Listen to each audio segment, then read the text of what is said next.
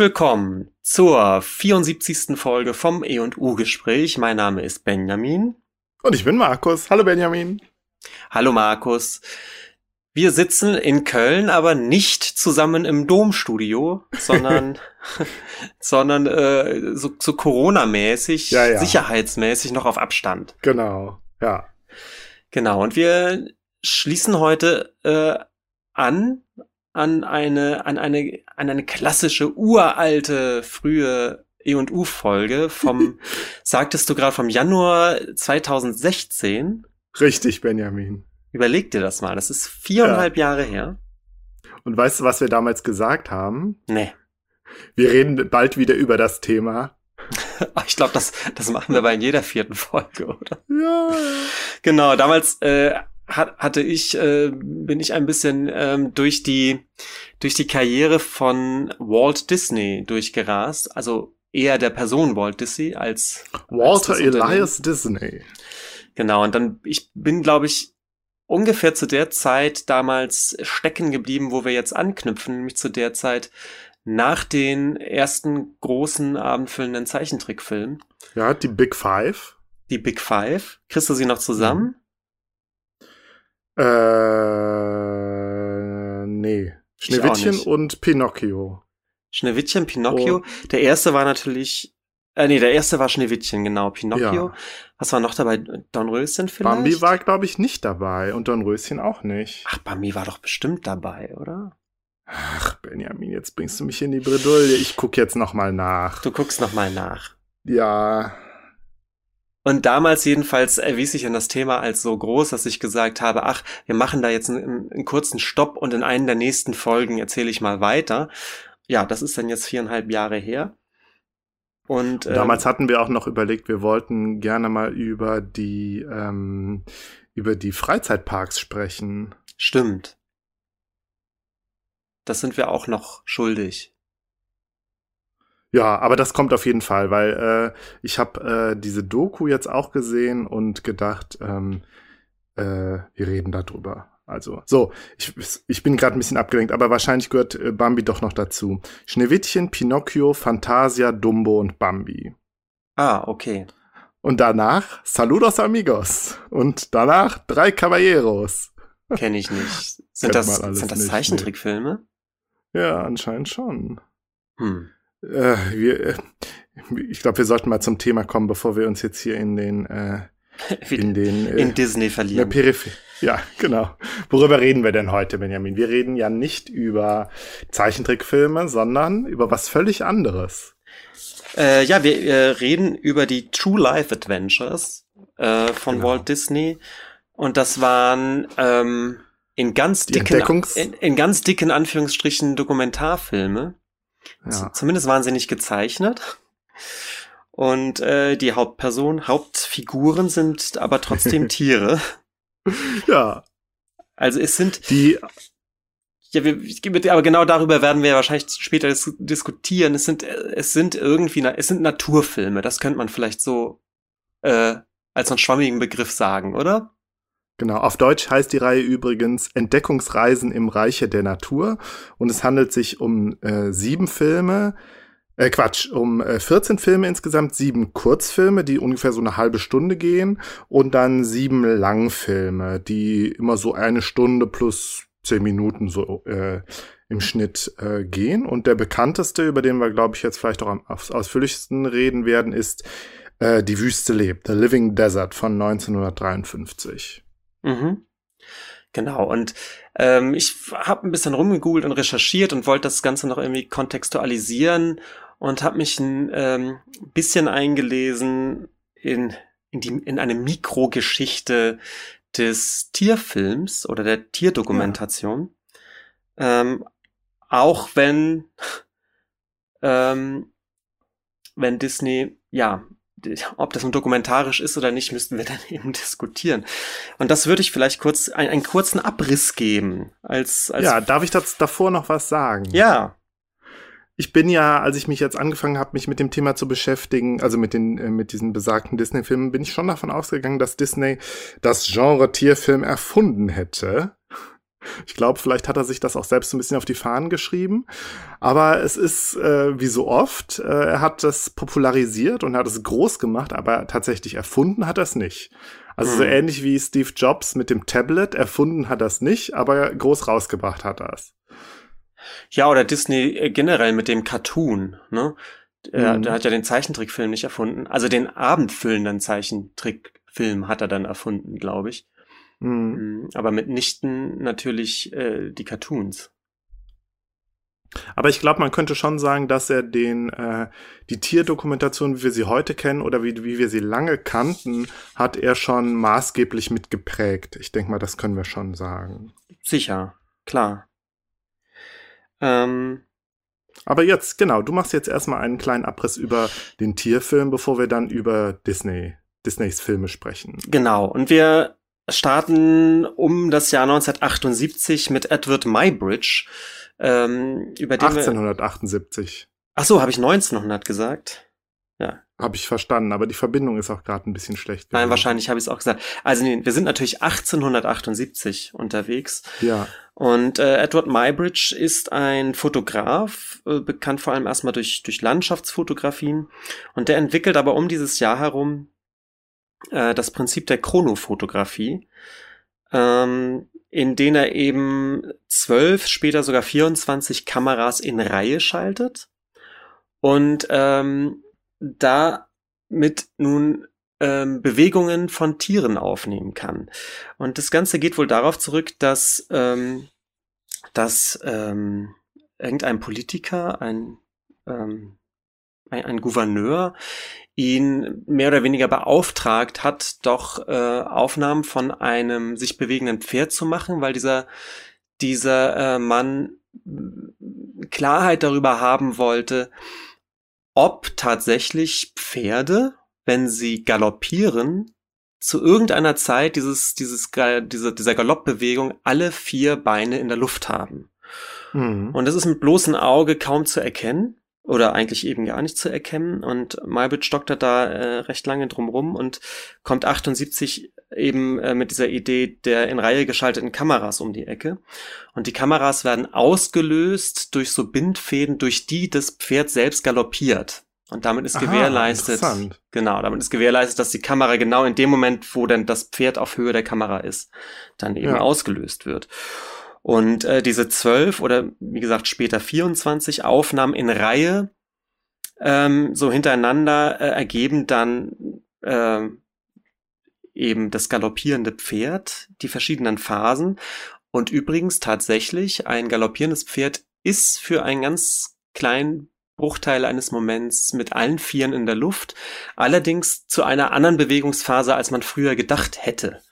Das ist so ganz spannend, weil, weil das wieder Rückwirkung auf die, äh, auf die Malerei äh, hat. Also bis dahin sind galoppierende Pferde auch gerne mal falsch dargestellt äh, worden auf Gemälden.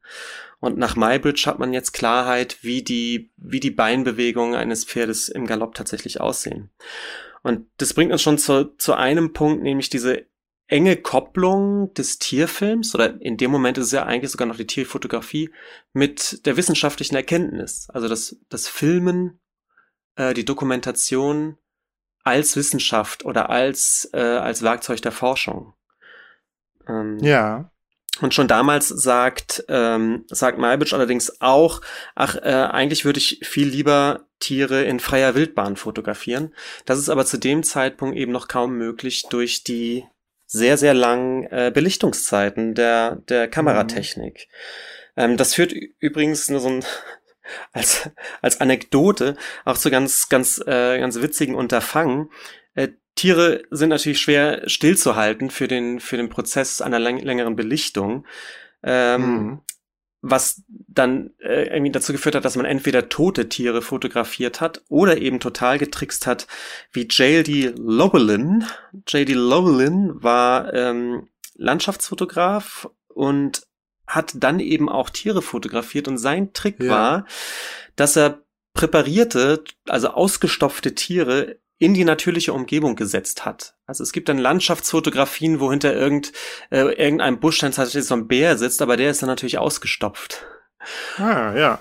Gut, dann sind wir ja ganz, wieder ganz äh, nah bei den Dioramen. Genau, ja. Und, das Und bei, ist, auch hier bei der Nancy Graves natürlich. und das ist so, so ein Trick, so äh, noch Mitte des 19. Jahrhunderts, ähm, vermeintlich äh, Tierfotografien zu, zu schießen in freier Wildbahn. Mhm.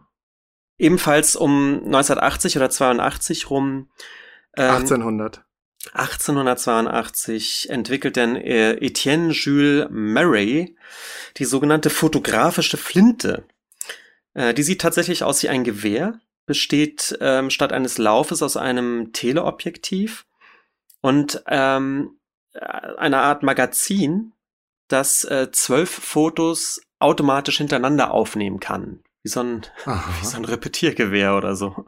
Ja. Und äh, damit gelingt es ihm, Vögel tatsächlich auch in freier Wildbahn ähm, äh, so in so einer Art Flugstudie festzuhalten durch diese Reihen ja auf Fotos zu schießen. Und genau Psst. das äh, ist gar kein Tusch wert, weil es wird gemutmaßt, dass der Begriff daher kommt. Aus den 1880ern. Ach Dass, so. dass dieses Fotos schießen und auch der Begriff des Schnappschusses ähm, Ach krass. daher kommt. ja. Weil Und heute machen die Tiere das selber, indem sie Selfies auslösen bei solchen Kameras. Ja. Und das, sind, äh, Ja, interessant. das ist auch natürlich auch toll, dieses Bild, dass jetzt statt auf Tiere wirklich zu schießen wie ein Jäger, macht man sich jetzt auf die Pirsch nach besonders tollen Aufnahmen. Und es gibt sogar einen Diskurs zu der Zeit, der besagt, Ja. dass doch dieses Fotos schießen viel edler ist als das Umbringen Ja. der Tiere. Und es gibt dann so Zitate von Leuten, die sagen, ja, ja, also nach Afrika äh, zu reisen und da äh, aus, aus einer Distanz ein, mh, ein, ein wildes Tier zu erschießen, ist gar nicht so schwer.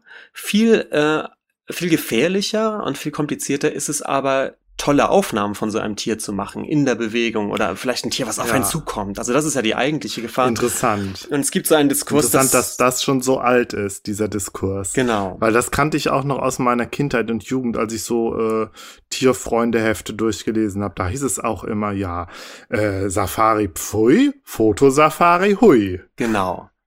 Ja. ähm, Mybridge äh, entwickelt aber seine Idee der Chronofotografie dann noch weiter und ähm, entwickelt das Zoopraxiskop. Und das Aha. ist ein Projektionsgerät, was er entwickelt für seine Chronofotografien. Er hat ja diese Reihenaufnahmen von 24 Bildern und ähm, er koppelt die jetzt mit so einem Stroboskop und eben so einem Projektionsapparat, der die Bilder dann eben so vorbeiziehen lässt, dass auf einer Leinwand eben diese 20 oder 24 Chronofotografien ähm, so erscheinen wie in einem Film, ja. Ja. Und äh, diese Apparatur ist tatsächlich ähm, ein, ein Vorläufer dann des, des, des Films, also der Cinematografie, die dann später kommt. Und äh, ist so, so ein Zwischending so ein bisschen aus seiner Chronofotografie äh, und eben modernen Film. Mm.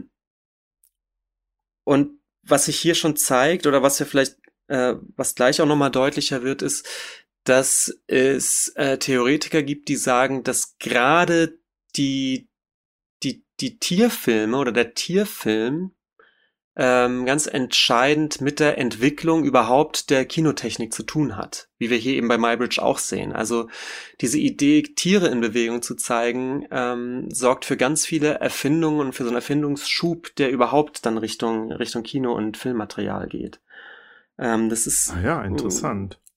das, ähm, aber das äh, werden wir gleich nachhören. Nämlich Ja. in den 1890ern ähm, treten die Brüder Richard und Cherry Kearton aus Großbritannien Ja. auf den Plan. Darf ich dich ganz kurz unterbrechen Ja. für einen Fun Fact zu, äh, zu MyBridge? ja, Äh, welche äh, gezeichnete Familie, über die wir hier im E&U-Gespräch schon mal gesprochen haben, hat denn einen echten MyBridge bei sich zu Hause hängen? welche was? Was für eine Familie? Gezeichnete Eine Familie. gezeichnete Familie hat einen Ja. echten Maimitsch bei sich. Das weiß ich nicht. Ja, bei Rick and Morty. Die haben zu Hause einen MyBridge hängen an der Wand. Mhm. Zum Da Bilderbogen muss ich jetzt- was? Bitte? So einen Bilderbogen oder wie? Nee, nee, die haben einfach ein Bild an der Wand hängen in ihrer Wohnung. Ich werde dir dann nachher mal einen Link schicken. Verstehe ich nicht, aber der hat ja immer diese Reihenfotografien gemacht. Also haben, genau, ja, also, man sieht dann halt so ein, das, da hängt ein Bild an der Wand und dann sind da, da ist dann dieses galoppierende Pferd in so mehreren Reihen. Ach so, okay, das meinte ich mit Bilderbogen. Ja, ja okay. Genau, ah, ja. ja. Ähm, und äh, für wen natürlich der MyBridge auch äh, eine wichtige Quelle war, war hier der Ray Harryhausen.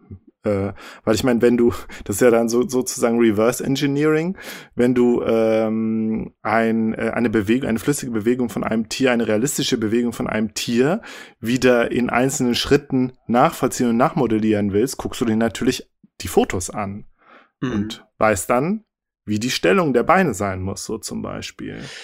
Ja, äh, mich hat's auch total nochmal erinnert äh, an, an Nancy Graves, an eine unserer letzten Folgen, äh, mhm. die, die amerikanische Künstlerin, die sich ja auch mit MyBridge auseinandergesetzt hat und die ja auch diesen Ansatz hatte, oder das hat die ja auch total fasziniert, diese Erkenntnis, dass unser Wissen von der Natur und unsere Vorstellung von der Natur ganz oft an der Entwicklung von Apparaturen hängt. Ja? die mm. uns mhm. diese, diese Erkenntnisse erst liefern und die dann auch unser Bild der Natur wieder ändern. Und da ist Maybitch ein so ein, so ein Meilenstein, ja. Ähm, ja. Und wenn wir nachher über die äh, Disney-Dokus reden, dann werden wir auch über den Zeitraffer reden und seine Bedeutung. Ja, und den, und den Loop oder diesen mhm. Boomerang-Effekt. Ja. Okay, aber machen wir jetzt erstmal weiter im Text. Ich hatte dich ja unterbrochen. Ja, ja. Die, äh, die Brüder Richard und Sherry Kearton aus ähm, Kearton aus Großbritannien sind auch äh, Tierfotografen, die in den 1890, 1890er aktiv waren. Die sind unter anderem bekannt dafür, dass sie besonders aufwendige Tarnvorrichtungen gebaut haben. Äh, ah, ja. Legendär ist wohl der ausgestopfte Bulle, also, also wirklich ein, ein, ein ausgestopftes Tier, ein ausgestopfter Bulle, in dem Hohlraum sich die beiden Brüder oder einer von denen aber eben mit der Kamera versteckt hat. Und dann aus diesem Bullen heraus möglichst nah an andere Tiere heranzukommen, um dann Fotos zu schießen. Ist ja inzwischen auch schon ein Mem, dass Tierfilmer das machen. ja. Also entweder, entweder das oder äh, sie, sie haben halt, sie tauchen halt in so einen See und haben so ein, keine Ahnung, so eine Gans auf dem Kopf eine ganz äh, ja. ausgestopfte Gans. Ja, aber ich, ich ähm, genau, es ist ein Meme und ich, aber genauso passiert es, glaube ich, zum Teil. Und ähm, bei, bei den Keatons, vor allem bei, bei Cherry Keaton, nicht Keaton, sondern Keaton, da ist noch ein R drin. Äh, vor allem bei hm. Cherry Keaton ähm, sieht man auch wieder sehr stark, wie dieses Interesse an, an Tierfilm und Tierfotos verknüpft ist mit so einem Interesse ähm, an der Entwicklung neuer Techniken. Ähm, äh, im Jahr 1900 äh, machen die Kirtons zum Beispiel die allererste Phonographenaufnahme von Vogelstimmen. Also die fangen oh. auch an, äh, Töne zu konservieren. Das war der Anfang vom Ende der Karriere von Percy Edwards. Mhm. Und äh, 1908 äh, geht Cherry Kirton sogar an Bord eines Luftschiffes, um die allerersten äh, filmischen Luftaufnahmen von London zu machen. Der ist also ah, also wirklich ganz ja. früh dabei, so Kameratechniken zu entwickeln. Ähm, und im Ersten Weltkrieg ähm, macht er auch wirklich Filmaufnahmen von tatsächlichen Kriegshandlungen. Er ist also sozusagen Kriegsdokumentarfilmer, wenn man so möchte. Mhm. Und äh, parallel dazu, also kurz vor und nach dem Ersten Weltkrieg, ähm, bis in die 30er Jahre rein, ähm, produzieren die Kirton-Brüder äh, eben Tierfilme. Mhm. Dies sind aber Kurzfilme, ähm, Stummfilme und, und eben, eben kurze, äh, kurze Dinge. Und äh, die ersten abendfüllenden Tierfilme kommen denn in den 1920er Jahren ähm, von Martin und Osa Johnson aus den USA. Das ist ein ja. Ehepaar. Und äh, ah, interessant, ja. Weil mit dem Ehepaar werden wir es gleich auch noch zu tun haben. Oh, in Bezug auf Disney?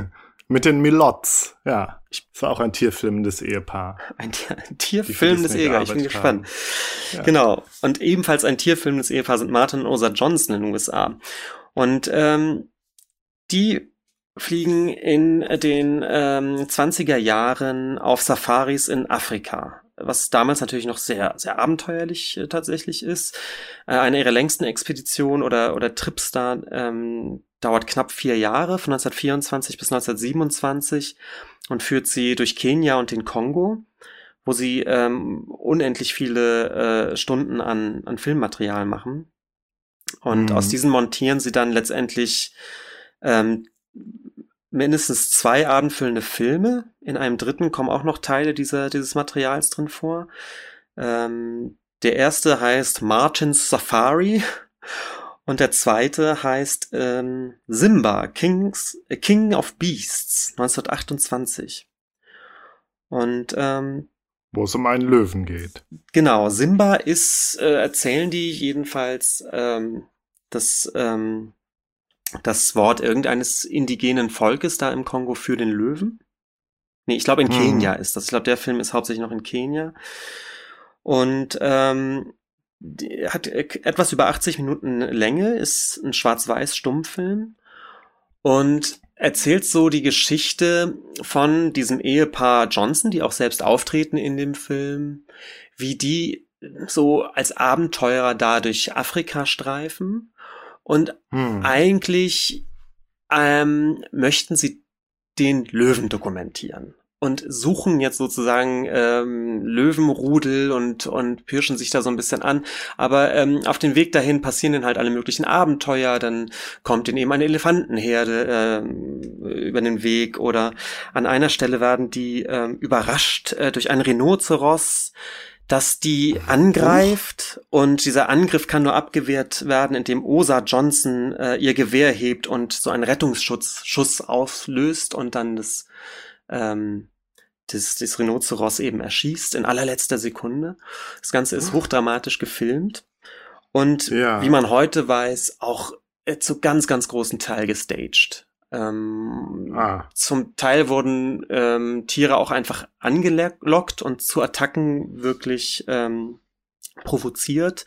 Provoziert, ja. Ähm, die Rhinoceros-Szene ist in echt, das äh, sieht man am Hand des Originalfilmmaterials, so dass dieses Rhinoceros gar nicht, gar nicht erschossen wird, sondern eigentlich lediglich vertrieben durch die Gewehrschüsse.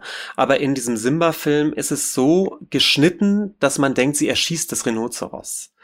Ähm, mhm. Also in allerletzter Sekunde. Und in Wahrheit war es aber gar nicht so nah dran, sondern stand ein ganzes Stück weiter und ist durch die Schüsse auch schon sofort in die Flucht getrieben worden.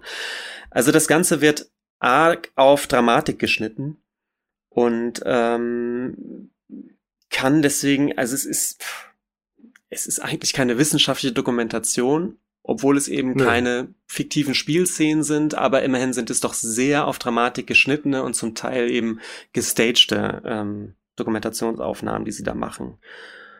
Ähm, und äh, allein schon diese gefährlichen Situationen, auf die immer alles hinausläuft, das ist eben alles sehr erzählerisch, eben auch im Hinblick damit, dass die Johnsons wissen, dass man sonst überhaupt gar keine Chance hätte, Dokumentarfilme ähm, ins Kino zu bekommen. Ähm, also ja. es bedarf einfach dieses Dramas, ja. Und einen ganz unangenehmen Beigeschmack äh, bekommt das Ganze immer dann, wenn sie dann auf indigene Völker da in, in Kenia oder eben später im Kongo treffen 1932 entsteht der Film, ähm, äh, der hat auch so einen wunderbaren Namen. Ähm, Kongorilla. Adventures, Adventures Among Big Apes and Little People in Central Africa. Und die Little People beziehen sich äh, auf ein Pygmäenvolk, der Mbuti, die sie da äh, eben treffen. Und das ist, ähm, es gibt so Ausschnitte und das Ganze ist relativ ähm, schwer zu ertragen, weil die natürlich als in so einem allerwunderbarsten kolonialen Habitus jetzt gegenüber den vermeintlichen Buschwilden da jetzt auftreten. Ne? Mhm. Ähm, ich vermute mal, Pygmäer ist auch ein kolonial rassistischer Begriff inzwischen, aber das weiß ich jetzt auch nicht. Das so weiß genau. ich auch nicht. Ähm, ah. Und also diese Szenen, wo eigentlich diese, diese indigenen Völker man muss es leider so sagen, im Prinzip auf einer Ebene genauso wie eben auch mit den Elefanten und den anderen Tieren gezeigt werden, ja. Also man, man macht eben Filmaufnahmen von Elefanten und ach, ist das fremd und auch ein bisschen gefährlich und genauso werden eigentlich auch, ähm, werden die Begegnungen mit den indigenen Völkern eigentlich auch in Szene gesetzt. Ähm, hm. Sicherlich der, der Zeit natürlich auch geschuldet, 32. Ähm, für die Kinogeschichte ist der Film trotzdem nicht ganz uninteressant, weil es ähm, der erste Tonfilm ist, der komplett in Afrika aus Dokumaterial gedreht ist.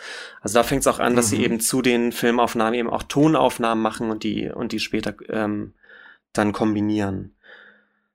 Und ich glaube, dass diese mh, hm, die Johnsons mit, mit diesen halb Abenteuergeschichten, aber irgendwie auch verpackt als, als Dokumentationsfilme, sind wir natürlich ganz nah dran an dem, was, was Disney dann aus diesen, aus diesen Filmen macht. Ähm, mhm. Vielleicht kann ich nur so als Exkurs, da habe ich mich jetzt nicht so eingelesen, könnte man schon noch sagen, dass in Europa die gibt es schon, in der gleichen Zeit entwickelt sich eben diese Tradition eher in Richtung des Lehrfilms, also wirklich Dokumenta äh, kleine Dokumentationsfilmchen, die bestimmte Tiere zeigen, die dann als, als Lehrfilme auch dienen sollen. Und ähm, das British Board of Film Censors listet zum Beispiel 1914 auch auf äh, Regeln, um einen Film zu zertifizieren und zur Veröffentlichung freizugeben. Und da steht zum Beispiel schon drin, dass äh, Grausamkeit gegenüber Tieren in Filmen nicht vorkommen dürfen zum Beispiel inszenierte Tierkämpfe und so weiter. Also diese Idee, mhm. inwieweit da getrickst wird, inwieweit Tiere dann eben auch angelockt oder erschossen werden für Filmaufnahmen. Der Diskurs scheint in Amerika und in und Europa so ein bisschen ähm, unterschiedlich zu verlaufen. In Europa ist man zu der Zeit da wohl schon voll in der Diskussion. In Amerika scheinen die Johnsons da noch so ein bisschen freie Hand zu haben mit, mit ihren Filmen. Ja, und Disney ist diesen Weg dann ja wirklich dann weiter beschritten. Ja, ähm, ja, vielleicht wollen wir direkt zu Disney jetzt überleiten, weil zeitlich sind wir ja. da ja, oder? Jetzt so Anfang der 30er, Kongorilla. Ja, nee, wir sind, wir sind äh, tatsächlich Ende der 40er jetzt. Ah, okay. Wir springen jetzt nochmal, also nach dem Krieg. Mhm. Äh, ich glaube, im Krieg hat Disney tatsächlich auch äh, Propagandafilme ge gemacht, so wie wir, wir besiegen die Nazis und so und mhm. äh, ja, aber äh, genau, nach dem Krieg, also Disney hatte ja immer mal wieder so Krisen und so und äh, wenn, wenn mal Filme nicht gut angekommen sind, hatte das auch immer direkt persönlich genommen. Er war ja auch noch ganz sauer über seine streitenden äh, Mitarbeiter und so und äh, ja, hat versucht dann so in, in neue Wege zu gehen und hat sich so ein bisschen umgeschaut und überlegt und so und ähm, 1948 äh, also es wird wahrscheinlich vorher gewesen sein, aber äh, das ähm, Kamera äh, Kameraleute-Ehepaar Elmer und Alfred Milott, ja, hat er äh, nach Alaska geschickt, um da eine Dokumentation über Alaska zu machen, über Land und Leute, ja, über die, die indigene Bevölkerung äh, und äh, die Landschaft und aber auch über die Tiere. Äh, und ähm, ich dachte jetzt gerade, ist ja interessant, äh, Alaska und die Inuit da, weil der erste, der mutmaßlich erste Dokumentarfilm überhaupt äh, Nanook of the North hieß der, glaube ich, von 1922. Ah, ja. äh, da geht's auch um, um äh, einen Inuit oder um äh, eine Inuit-Familie. Der ist mir im Studium sogar mal begegnet. Der ist wirklich total bekannt. Ja. Und ich glaube, schon da trifft genau das zu, was, was so Dokumentation immer ganz gerne, ähm, äh, in welchem Spannungsfeld sie sich immer bewegen. Nämlich auch da sind einzelne Szenen äh, auch gestellt, genau. ne? Also. Ja, also bei Wikipedia steht auch, hat äh, Elemente eines Dokudramas. Ja, ja. Ja. So, Disney äh, sichtet das Material, ja, und äh, entscheidet dann aber, ach nö, das mit, äh, mit Land und Leute, das brauchen wir nicht. Wir nehmen nur die Aufnahmen von den Seelöwen, beziehungsweise von den Seebären auf einer Insel in der Beringsee, den Pribilov-Insel. Mhm. Und äh, sagt so, daraus machen wir jetzt eine, ein, ähm, einen kleinen äh, Doku-Kurzfilm. Äh, ungefähr 30 Minuten. Und das ähm, wurde dann Seal Island, die Robbeninsel. Und ähm, er hatte da auch schon so einen Stab an Mitarbeitern, die äh, dann in, in quasi die ganzen Disney True Life Adventures begleitet haben. Den ähm, James Argar, den Regisseur, der sehr viel für Disney gemacht hat, unter anderem, glaube ich, auch Fantasia und ich glaube, er war auch schon bei Schneewittchen beteiligt, weiß ich jetzt nicht mehr so genau.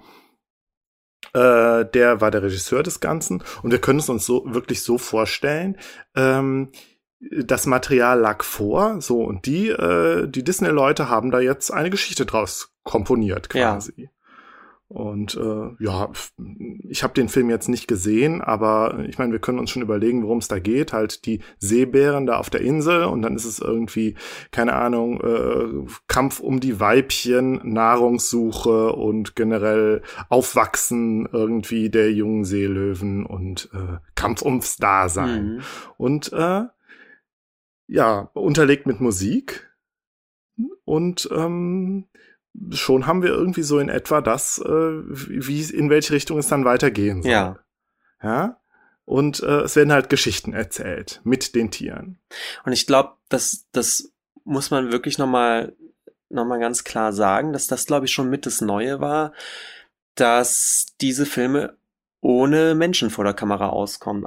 Weil das ist, glaube ich, schon was Neues. Genau. Das hatten wir bei den Johnsons eben noch nicht. Da waren die Hauptdarsteller schon noch Menschen, die dann durch den, durch den Dschungel marschiert sind.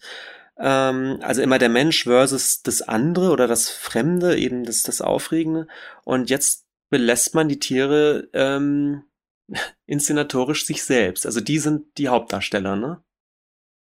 Ja, und das ist interessant, weil ich meine, hm, zwar sprechen die Tiere hier nicht, aber es ist ja so ähnlich wie bei Bambi, ne? Mhm. Du hast halt nur Tiere vor der Kamera, nur dass es hier halt echte Aufnahmen sind und keine Trickfilme. So. Und ich habe jetzt hier in der in der äh, äh, Doku da über Disney, Disney der Zauberer, äh, dass es für Disney auch insofern praktisch war, dass Tiere halt auch nicht im Gegensatz zu seinen Mitarbeitern nicht streiken. so ein bisschen zynisch gesagt. So, und dass die Drehaufnahmen tatsächlich wohl recht preiswert waren. Gut, ich weiß jetzt nicht, wie gut er die Milotz da bezahlt hat. Ähm, aber wahrscheinlich war es doch preiswerter, als einen äh, Zeichentrickfilm zu produzieren. Und ähm, dieser Kurzfilm hatte Erfolg. Er hat sogar einen Oscar gekriegt für den ähm, besten Kurzfilm 1949. Genau wie äh, vier weitere der, der jetzt folgenden Kurzfilme. Also äh, diese Filme hatten Erfolg und das hat Disney ermuntert, das den, den Weg irgendwie weiter zu beschreiten. Aus dem Material, äh, jetzt mit den Inuit zum Beispiel, hat er dann, die hat er übrigens dann später doch noch verwurstet und da eine äh, weitere Reihe, äh, die jetzt nicht ganz so bekannt ist, ähm, äh, drauf basiert, die Reihe People and Places auf Deutschland und Leute. Und da ist äh, der erste, ähm, der erste Film ist äh, The Alaskan Eskimo. Sind aber, glaube ich, auch nur Kurzfilme, wo er äh, genau das übrig gebliebene Material der Minlots dann für verwendet hat. Ähm, 1950 erscheint in Beaver Valley im Tal der Biber, äh, wo er, ähm, äh, wo es genau, da hat er dann wahrscheinlich wieder seine Kameraleute losgeschickt und äh, das ähnlich ist ähnlich dann produziert worden ähm, wo es halt um einen Biber geht oder um eine Biberfamilie in einem Tal in den Rocky Mountains. Die bauen da, die Biber bauen einen Staudamm und gründen eine Familie und so. Und da haben wir halt auch schon, ein, also immer diese wiederkehrenden Motive halt, so die, die, die Tiere, ja, die so in einer Familie leben und so irgendwie doch auch ein ähnliches Leben leben wie die Menschen. So. Hm. Familie Biber. Und das ist halt, ja, genau. Und es ist halt immer so ein bisschen humorvoll und immer mal wird dann gezeigt, wie tollpatschig die Tiere halt auch sind und so, aber auch, auch auf der anderen Seite, wie gut sie auch angepasst sind und so. Also es bewegt sich halt in diesem Bereich zwischen irgendwie diesen lustigen, unterhaltsamen Szenen und irgendwie so, so einem Staunen und so einem Interesse tatsächlich an der Vielfalt der mhm. Natur. Und ähm, im, genau, der hat auch einen Oscar bekommen und und einen goldenen Bären in Berlin. Und äh, beim, nächsten, äh, beim nächsten Kurzfilm sehen wir auch noch, wird ein Prinzip noch mal deutlicher. Nature's Half Acre von 1951, Erde, die große Unbekannte. Da äh, haben sich die äh, Filmer tatsächlich überlegt, so, wir gehen jetzt mal, wir schweifen jetzt nicht in die Ferne, sondern gucken mal, was lebt quasi hier so bei uns hinten auf dem Feld, was lebt auf dem Hinterhof. So. Und ähm, wollen halt sozusagen das Unbekannte im Bekannten sichtbar mhm. machen, ja, und gucken sich dann halt äh, die, die Vögel an, wie sie Nester bauen, ähm, und dann natürlich aber auch typisch amerikanische Tiere wie Kolibris und Chamäleons und Gottesanbeterinnen und so und zeigen halt, ja, was, was so im Kleinen passiert, was man eigentlich auch sehen könnte, wenn man sich einfach mal eine halbe Stunde konzentriert aufs Feld stellt, könnte man das vielleicht auch alles selber beobachten. Mhm. Und ähm, ja, also dass, ähm, dass, dass es Walt Disney halt auch darum ging, irgendwie so zu zeigen, was haben wir hier in den USA. Also er war schon so ein bisschen, wird ihm zumindest so nachgesagt, so ein, ein Patriot eben auch, was die Natur äh, seines Heimatlandes irgendwie anbelangt. Mm, der Film äh, Nature's Half Acre ist auch deswegen so interessant, weil der Zeitraffer da zum Einsatz kam. Vermutlich auch nicht zum ersten Mal, aber wir sehen so ähm, Blü äh, Blumen und Blüten erblühen im Zeitraffer. Ah, ja. Und äh, das war wohl mit eines der äh, Besonderheiten dieses Films. Und der Spiegel schrieb damals spannender als jeder Spielfilm. 1952 kam der vierte True Real Shorts Film, The Olympic Elk, wo es um eine Elchherde im, im Jahresverlauf äh, auf der Olympic Peninsula in, im Bundesstaat Washington geht. Der hat keinen Oscar bekommen, ausnahmsweise. Ähm, aber der darauffolgende Film Waterbirds, ja, über Wasservögel, 1952, der hat wieder einen Oscar bekommen. Und den hat er, äh, hat Disney zusammen mit der Audubon Society, das ist ja so eine Natur, äh, Quatsch, so eine Vogelkunde, Vogelschutzorganisation zusammen gedreht und da ja alle möglichen Wasservögel, äh, Pelikane, Flamingos, Kormorane, Enten, Tölpel und so weiter. Und dann halt doch so Nahrungsaufnahme, Brautwerbung und Brut und alles Mögliche. Ähm, der nächste Film Beer Country, im Land der Bären, wo es um, äh, also wir sind auch, wir bleiben weiter in den USA. Ja, also eine Bärenmutter und ihre Junge, wie sie die aufzieht und deren Alltag und so Lebensbewältigung. Ähm, dann folgte, Beer Country hat auch einen Oscar bekommen, 1953, also quasi im gleichen Jahr folgte Prowlers of the Everglades, auf Deutsch Alligatoren der Everglades. Da ging es also nach Florida und da wurde das Leben in den Everglades geschildert und vor allen Dingen äh, der Alligator als der Herrscher der Everglades in, in Szene gesetzt. Das waren die sieben Kurzfilme. Und ich, genau, ich, äh, wen ich noch erwähnen muss, ist den Winston Hibbler, der äh, immer der Sprecher war in diesen äh, Kurzfilmen. Und ich glaube auch in allen noch folgenden sieben Langfilmen. Und äh, Winston Hibbler, der so eine charakteristische äh, Midwestern-Stimme hat, äh, äh, hat ähm, das Ganze, glaube ich, auch ziemlich mitgeprägt. So. Hm, und er war auch, glaube ich, teilweise auch an den Drehbüchern und so mhm. beteiligt. Mhm. Ja, und dann sind wir schon bei The Living Desert. Die Wüste lebt. Auch wieder 1953, wenn ich mir das richtig aufgeschrieben habe. Und das war quasi der du große Durchbruch. 53, ja. Er hat ähm, genau The Living Desert nur noch mal als als Einschub, ich glaube, dass äh, ich habe gelesen, dass einige dieser kürzeren Filme dann auch als Vorfilme für die Zeichentrickfilme liefen. Genau, zum Beispiel äh, Beer Country lief äh, zusammen mit Peter Aha. Pan. Und ich meine, Nature's Half Acre lief mit äh, Alice im Wunderland zusammen. Aber das habe ich jetzt nicht genau recherchiert. Okay. Aber so wird das wahrscheinlich funktioniert haben. Ja, der ja. hat zu, zu, so Paketen zusammengeschnürt fürs Kino. Mhm. Ja. Mhm. Ja, ich meine, Vorfilme, das war ja sowieso normal, glaube ich, damals. Das weiß ich nicht, ja, kann gut sein. Mhm. Ja. Ich habe noch ein, ein Zitat, was ich vielleicht noch einstreuen kann, einfach so, was ich gefunden habe von, ja, von Walt Disney, der gesagt haben soll, The habits of real animals are often funnier and more surprising than the antics we dream up for our cartoon characters. Also er scheint, also es gibt wohl eine Legende, die so ein bisschen besagt, dass er bei der Arbeit an, an Bambi, ähm, wofür ja die Zeichner ähm, zum Teil dann Naturstudien angefertigt haben, bemerkt mhm. hätte, dass dass ja äh, Tiere an sich auch schon total lustig sind. Und äh, klar brauchte er die jetzt eigentlich als, als Material für seine Zeichentrick-Geschichten, äh, aber er hätte da irgendwann die Idee eben entwickelt, ach eigentlich eigentlich müsste man die Kamera sozusagen direkt auf die Tiere halten. Da kann man sicherlich auch was ja. draus machen. Ja. Ja, genau, das habe ich auch, äh, das habe ich auch in einem Podcast gehört, dass äh, ähm, diese ähm, äh, Tierstudien vor Ort quasi als äh, eine Inspirationsquelle für Disney ja. dienten. Ja. Genau, 1953 Die Wüste lebt, The Living Desert. Ja, genau, dann mach doch mal weiter, Benjamin. Äh, ja, äh, ich kann sogar, ich kann sogar ganz, ganz vorne anfangen, nämlich äh, der Film beginnt mit so einer eingeblendeten Schrift und die, Leit, äh, die lautet This True Life Adventure. Ach, sehr lustig. Ich wollte das auch. Du wolltest vorlesen. es auch vorlesen, aber es ist auch super. Wir müssen das vorlesen. This True Life Adventure ja. is a drama as old as time itself.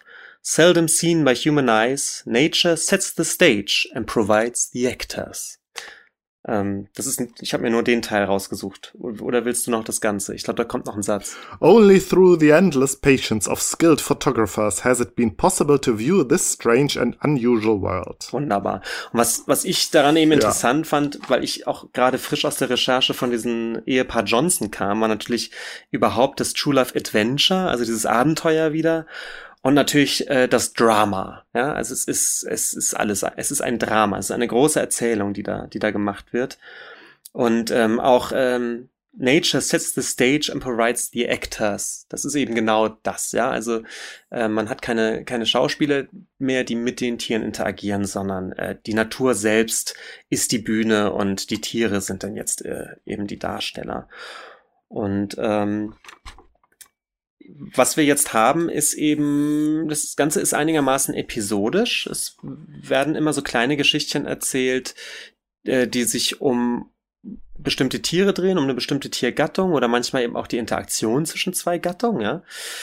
Ähm, und mhm. das Ganze wunderbar unterlegt mit so Cartoon-Musik, die halt manchmal total albern und lustig ist, wie du schon sagst. Ja, Silly Symphony. Genau. Ja. Und, ab und da knüpft er ja dann noch so ein bisschen an Fantasia an und so, also an all das, was er schon kann. Genau. Ne? Absolut. Und die auch zur, zur Charakterisierung der Tiere natürlich beiträgt. Ne? Also wenn dann so ein Adler vorbeifliegt, dann kommt natürlich so ganz tolle Fanfarenmusik. Und wenn es die kleine Haselmaus ist, dann gibt's eben die, die kleinen, was weiß ich, die kleinen äh, Querflötchen, die, die lustige Geräusche machen mhm. und so. Ähm, genau, und es kommt dann auch mal, wenn ein Tier irgendwie ungeschickt ist und hinfällt, dann kommt dann auch mal so ein Tusch, wie im, äh, wie im Zirkus bei den Clowns und so. Genau, richtig. Und ähm, was ich total spannend fand, ist, ähm, und da kommen wir auch gleich zu einer Problematisierung, die Tiere werden charakterisiert. Ne? Die Tiere werden zu Charakteren gemacht, die dann äh, bestimmte Charaktereigenschaften tragen, die natürlich total menschlich sind. Ähm, ganz unangenehmes Gefühl hatte ich bei den Nasenbären. Oh ja, die, äh, die kleinen Einbrecher. Ja, so, und das, das möchte ich auch gern mal den, den Kommentar vorlesen, also den, den, den Off-Text dazu. Es geht um Nasenbären. Ja, bitte. Der erste Satz schon super. Einwanderer aus Mittelamerika ist der Nasenbär. Mit, mit mm. einem Magen, der alles verdauen kann, fühlt er sich hier wie zu Hause. Er frisst, was ihm in den mm. Weg kommt. Ähm, mhm. Kurze Zeit später geht's dann um die, um die kleinen Nasenbären, die Jungen. Sie spielen gern und sind immer zu Späßen aufgelegt. Und doch sind diese kleine Burschen keineswegs so harmlos, wie sie aussehen. Sie sind geborene Banditen. Sogar die Maske vor dem Gesicht fehlt nicht. Eier stehlen ist ihr schönster Zeitvertreib. Kein unbewachtes Nest ist vor ihnen sicher. Und dann ja. sieht man, wie ein Geiernest geplündert wird. Und ähm, mhm so geht das die ganze Zeit. Bei den, bei den Nasenbären war es irgendwie, fand ich es besonders unangenehm, weil es eben Einwanderer aus Mittelamerika waren. Mhm. Und ähm, so geht's dann weiter. Kurze Zeit später, ich glaube, direkt ist, glaube ich, direkt die nächste Szene. Äh, geht's dann geht's den Nabelschweinen äh, an den Kragen. Oh, die Pekaris, ja, die sind bösartig. Denn die Nabelschweine, bösartigsten Tiere der ich Welt. Ich zitiere, ja. die Nabelschweine haben verschiedene Namen, aber der beste Name für sie wäre Stänker, denn sie gehören zu den bösartigsten Tieren des amerikanischen Kontinents. Und das Tolle ist, jetzt ja. kommt Auftritt Rotlux. Da kommt ihnen ein anderer bösartiger Bursche in den Weg, der einen ebenso mhm. schlechten Ruf hat wie sie. Und das finde ich super. Einen schlechten Ruf haben bei wem denn? Bei den Tieren? Also dieses, der Lux hat einen schlechten Ruf in der Tierwelt. Das muss man sich auf der Zunge mal zergehen lassen, ja. Und äh, es äh, kommt dann auch zu so einer Verfolgungsjagd zwischen dem Luchs und, und den Nabelschweinen. Und der Luchs. Ja, ist eine der bekanntesten Szenen. Ja, es ist ich. super. Und der, der äh, Luchs flüchtet dann auf einen Riesenkaktus und dieser Riesenkaktus bricht dann aber oben ab, sodass der Luchs dann runterfällt. Und ja, wenn man sich aber. glaube ich, auch illustriert mit einem Tusch. Genau. Und wenn man sich aber diese Szene anschaut, ahnt man, oder beziehungsweise ich hatte das Gefühl, diese Verfolgungsjagd hat eigentlich nie stattgefunden. Denn wenn man mal genau schaut, man sieht dann immer in Großaufnahme rennende Schweine man sieht eine Großaufnahme rennenden Luchs, man sieht wieder eine Großaufnahme fauchende Schweine, man sieht einen Luchs auf dem Kaktus, man sieht aber niemals eine totale, wo man wirklich mal sehen würde, dass diese Schweine den Luchs jagen und man hat extrem das Gefühl, es ist einfach aus Einzel, aus rennenden Schweinen und einem rennenden Luchs ist eine Verfolgungsjagd montiert worden. Ja. Ähm, und das Ganze. Gut, ich meine, das ist, glaube ich, der älteste Filmtrick ever, den du halt in, in allen Spielfilmen irgendwie kennst, so. Und du erzeugst aber schnell so eine, ähm, so einen Zusammenhang, so einen zeitlich-räumlichen Zusammenhang, dass es wirklich alles so ähm, hintereinander passiert. Ähm, und ich glaube, wenn ich das nicht, oder wenn man das nicht weiß, wenn man das nicht gewusst hätte, dann fällt das auch nicht auf, weil man ist so irgendwie in der Illusion drin. Absolut. Und es ist ja das, was du ja. sagst, ich kann mir genau vorstellen, dass die Anfänge auch das so zu machen daher kam, dass die eben mit mit stundenlang äh, Dokufilmmaterial eben äh, von von diesen von diesen äh, Seebäreninseln kam oder so. Ja. Und dann im Studio daraus eine Erzählung montiert haben. Und ich genau, glaube, ja, viel ja. anders ist es dann eben ähm, bei Die Wüste lebt auch nicht gewesen. Bis auf dass ich mir ziemlich sicher bin, dass bei Die Wüste lebt noch eine Ebene von extra gedrehten Studioaufnahmen dazu kam. Also es gibt ja. Nachtaufnahmen oder genau. es gibt Nahaufnahmen von, von einer Schlange, die, die mit einer Tarantel irgendwie einen Kampf vollzieht. Niemals haben, sind die in der Wüste über diese Szene gestolpert, sondern garantiert ist das gestaged in einem kleinen Gehege oder, oder ein Terrarium oder wie auch immer. Ähm, ja. Das ist, glaube ich, relativ. Oder die haben die Tiere einfach mit in die Wüste genommen. Also bei der Schildkröte hatte ich zum Beispiel das Gefühl, da hatte ich das Gefühl, die haben die Schildkröte einfach aus dem Zoo mitgenommen und dann da hingesetzt und dann gefilmt. Hm. Aber noch einmal ähm, die, äh, um das abzuschließen, die, die ganze Szene zum Beispiel mit dem Luchs endet dann mit dem wunderbaren Satz, und endlich kommt der Rotluchs zu dem Schluss, dass die dornige Wüste nicht der rechte Ort für seine zarten Sammetpfötchen ist.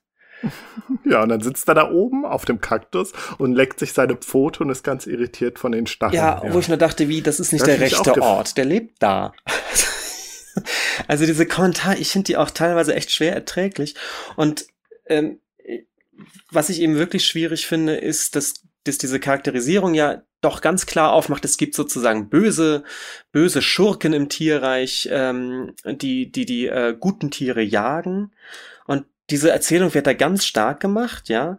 Und dann kommt aber, die, die nächste Szene wird eingeleitet durch diesen Satz, äh, Blüten rein, kommt dann der Satz rein, im Drama der Wüste kennt die Natur weder Helden noch Schurken.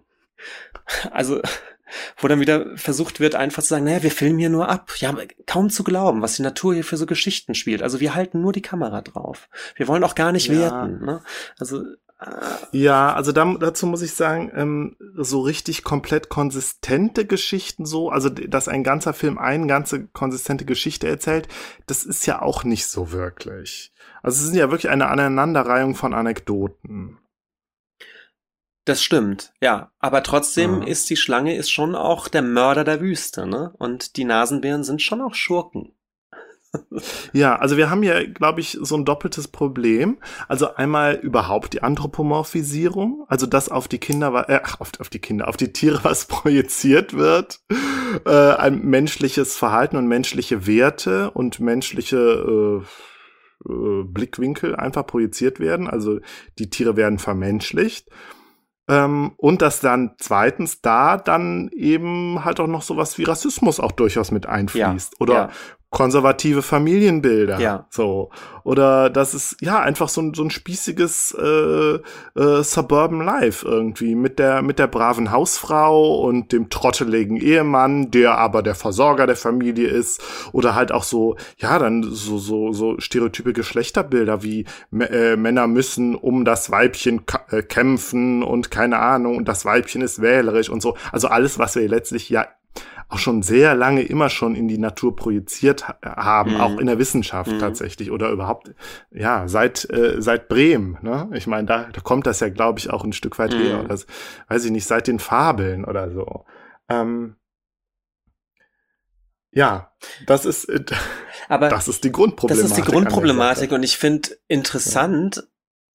daran ist doch, dass so, also in den Zeichentrickfilmen sind Tiere natürlich schon immer vermenschlicht. Das ist sozusagen, das ist die, die Triebfeder dieser Zeichentrickfilme. Und dafür taugt der Zeichentrickfilm ja auch ganz wunderbar, weil ich den Tieren äh, menschliche Gestik und Mimik und sowas ähm, geben kann und letztendlich äh, die, die ja sogar ähm, äh, sprechen lassen kann, ja. Mhm. Aber es ist irgendwie witzig, dass er es schafft, das denn rückzukoppeln mit tatsächlichen Tieren. Also er nimmt sich äh, die Tierwelt als Inspiration für Zeichentrickfiguren und das, was er daran entwickelt, trägt er jetzt aber zurück auf Dokumentaraufnahmen von echten ja. Tieren. Und das ist ein, eine witzige Rolle rückwärts. Die finde ich, äh, finde ich to total witzig. Also das ist total Disney irgendwie.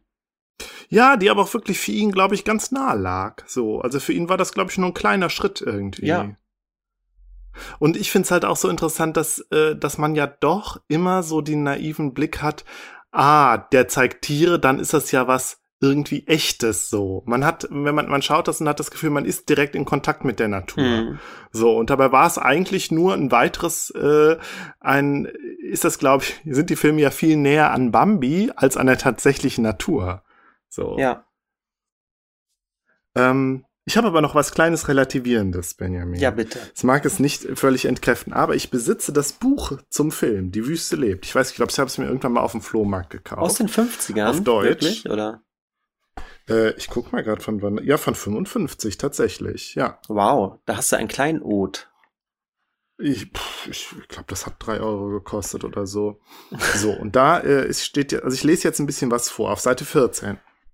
Der Mensch neigt vielmehr, als er ahnt, dazu, Pflanze, Tier und den gesamten Bereich der Natur zu vermenschlichen. Es ist unstatthaft, weil unsinnig, etwa von der Grausamkeit eines Raubtieres, von Schmarotzerdasein einer Pflanze, von der Treue eines Hundes zu sprechen. Da werden Wertungen des menschlichen Geistes, ethische Wertungen zum Beispiel, in eine Welt hineingetragen, deren Lebensabläufe sich ohne Geist und ohne Ethik vollziehen. So gut wie jede Tiergeschichte ist eine Art von Märchen, weil sie, bewusst oder unbewusst, das Verhalten der Tiere in Beziehung setzt zu menschlichen Verhaltensweisen. So, also wir sehen hier jetzt schon mal eine Distanzierung. Auf der nächsten Seite geht's dann weiter, Seite 15. Auch Walt Disneys Film von, vom seltsamen Leben in der nordamerikanischen Wüste stellt die Vorgänge so dar, wie Menschenaugen, die von menschlichen Seelen und menschlichen Geisteskräften gelenkt werden, sie erblickt und gewertet haben. Mehr noch, er erzählt von Freud und Leid der Geschöpfe, wie eben Walt Disney zu erzählen pflegt. Trotz seiner Wirklichkeitsnähe ist dieser Film so etwas wie ein Märchen, ein Disney-Märchen.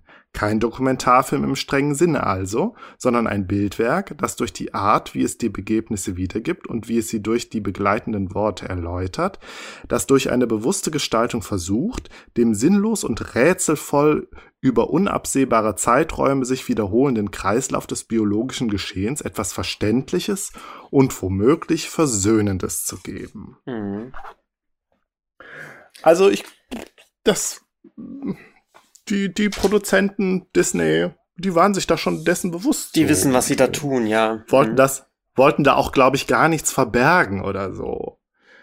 Also ja, das, das kann man natürlich schon auch schützend sagen. Ich, ich glaube nicht, dass die Filme, ähm, dass die auch vermarktet wurden, eben als, ähm, als Lehrfilme oder dokumentarische wissenschaftliche Filme, sondern ich die sind halt eben. als das ins Kino gekommen, was sie dann eben auch sind. Irgendwie als, als Disney Real, tja, True Life Adventures, wie er sie nennt. Er macht ja, ja dann dieses Ich glaube, wir müssen, wir müssen vielleicht, wir müssen vielleicht tatsächlich trennen zwischen den, der bewussten Unterhaltung, die Disney hier macht und eben diesem, ähm, Betrug oder wie man es nennen will, den tatsächlich in Tierfilmen vorkommt.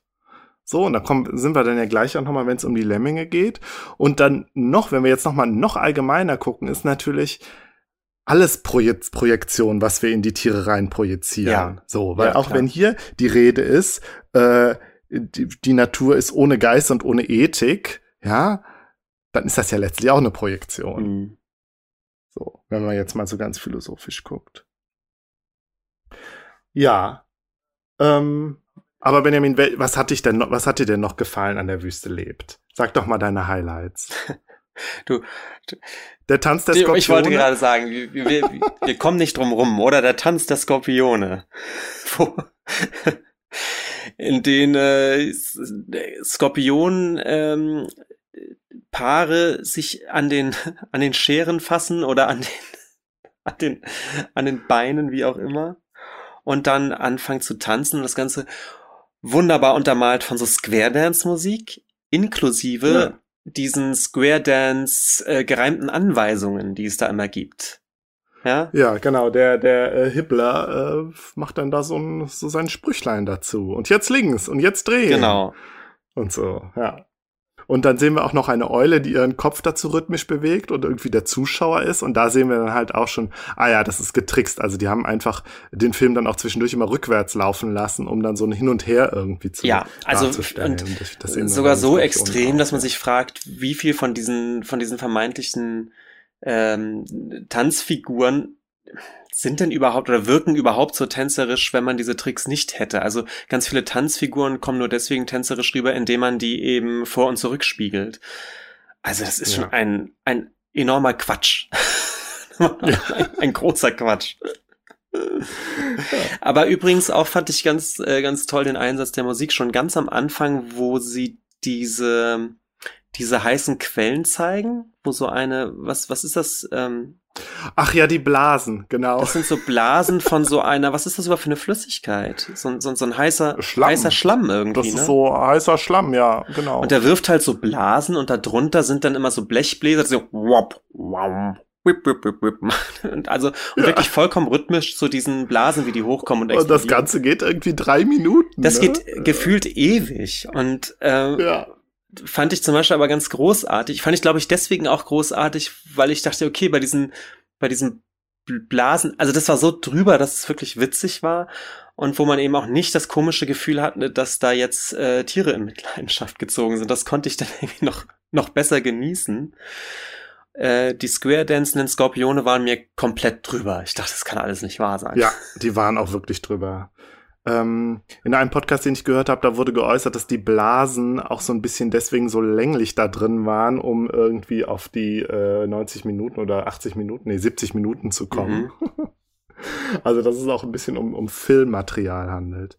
Ich habe den, ähm, ich hab den Film ja gar nicht zu Ende ja. geguckt, deswegen musst du mir jetzt mal, mal äh, was, was verpasse ich denn im letzten oh, Benjamin, Drittel noch? Hast du denn, hast du denn noch die Szene geguckt mit der Tarantel und der Wespe? Nein das ist, das ist quasi der Showdown des Ganzen. Also es gibt ja eine Wespenart, die äh, Taranteln betäubt und ihre lebenden Jungen da reinlegt. Also unter anderem die Wespenart, die auch äh, das Alien inspiriert hat. Äh, ist das wirklich wahr? Das gibt es? Ja, das gibt die es. Die legt dann die Eier in, de, in der Spinne ab. In die lebende, betäubte Spinne. In einer Art Operation. Das ist ja Wahnsinn. Das wusste ich nicht. Mit dem Stachel. Okay. Ja. Äh, und ähm, ein gewisser N. Paul Kenworthy, ein äh, Naturfilmer, hat wohl äh, Disney ähm, einen kleinen Kurzfilm gezeigt von diesem Kampf von Spinne und Wespe. Vermutlich auch im Terrarium gedreht, das weiß ich jetzt gar nicht mehr. Und Disney war da wohl so begeistert von, äh, dass er gesagt hat, ja, da, da machen wir, da bauen wir jetzt einen Film drumrum, einen ganzen Film. Und äh, da würde ich auch sagen, dieser Kampf zwischen äh, Spinne und äh, Wespe ist äh, ein weiteres Highlight des Films. Mhm. Erzählst du noch mal ganz kurz, äh, wie es dann außerhalb des Films weitergeht? Also diese Wespen, die schlüpfen dann wirklich in der Spinne? Entschuldigung, mhm. das ist so blöd Nachfrage, aber ich höre das ich glaub, zum ersten Mal. fressen die dann ja so ein bisschen auf oder fressen sich da raus. Oh Gott, ja. ist das schrecklich. Ich fand das als Kind total faszinierend. Also erstmal glaube ich übrigens, ich hatte damals äh, als Grundschulschüler einen Disput mit meinem äh, besten Schulfreund Stefan darüber, was denn die größten Spinnen sind. Und er meinte, das wären die Taranteln und ich meinte, nein, es sind die Vogelspinnen. Und äh, jetzt gucke ich, die Wüste lebt und da heißt es, die Taranteln sind die größten Spinnen. Ich glaube, es sind aber die Vogelspinnen. Und da habe ich gedacht, hm, vielleicht hat mein Schulfreund Stefan damals ja die Wüste lebt geguckt. Ja, ich wiederum war eins der Kinder, die dachten, das wäre das Gleiche. Also von daher. Ich glaube, vielleicht ist das auch das gleiche. Ich weiß es nicht, ich bin kein Biologe, aber ich glaube, also, dass einfach die Tarantel die nordamerikanische Version der Vogelspinne ist. Ich mhm. weiß es nicht. Das, das äh, ähm, werde ich jetzt auch nicht nachgoogeln. Aber ich fand es auf jeden Fall total faszinierend, weil ich bin ja so ein bisschen arachnophob und äh, fand es irgendwie ganz cool zu wissen, ah, es gibt ein Tier, was die Spinne besiegen kann. Hm. Und sogar noch böser ist als die Spinne. Ja, die Klapperschlange, die, ähm, die flieht ja dann letztendlich vor der Tarantel in einer der Szenen, die ich noch geschaut Ja. habe. Und da kommt Mhm. übrigens dann auch dieses wunderbare Wort, dass der, der Mörder der Wüste, also die Klapperschlange, sich auch mal geschlagen geben muss. Mhm. Und ganz zum Schluss regnet's. Genau. Dann wird die Wüste auch so überflutet und dann kommen natürlich die Blüten zum Vorschein. Also auch ein, ein Klischee irgendwie. Ja, das ist auch so ein, so ein Bild oder so eine Trope, die, die ich als, als was ist was schmökernes äh, Kind immer total toll fand, die Vorstellung, dass in der, in der Wüste praktisch alles tot aussieht und wenn es dann aber regnet, hätte man da plötzlich äh, so, so einen blühenden Garten. So habe ich mir das immer vorgestellt und das war für Mhm. mich unbegreiflich, zumal ich glaube ich diese diese Bilder aus dieser nordamerikanischen Wüste, für mich war das auch immer die Sahara. Also für mich gab es immer nur eine Wüste und die ist irgendwie in Afrika. Ja, ja, Benjamin, das war für mich genauso. Ich fand's immer total komisch, dass eine Wüste in Amerika sein sollte.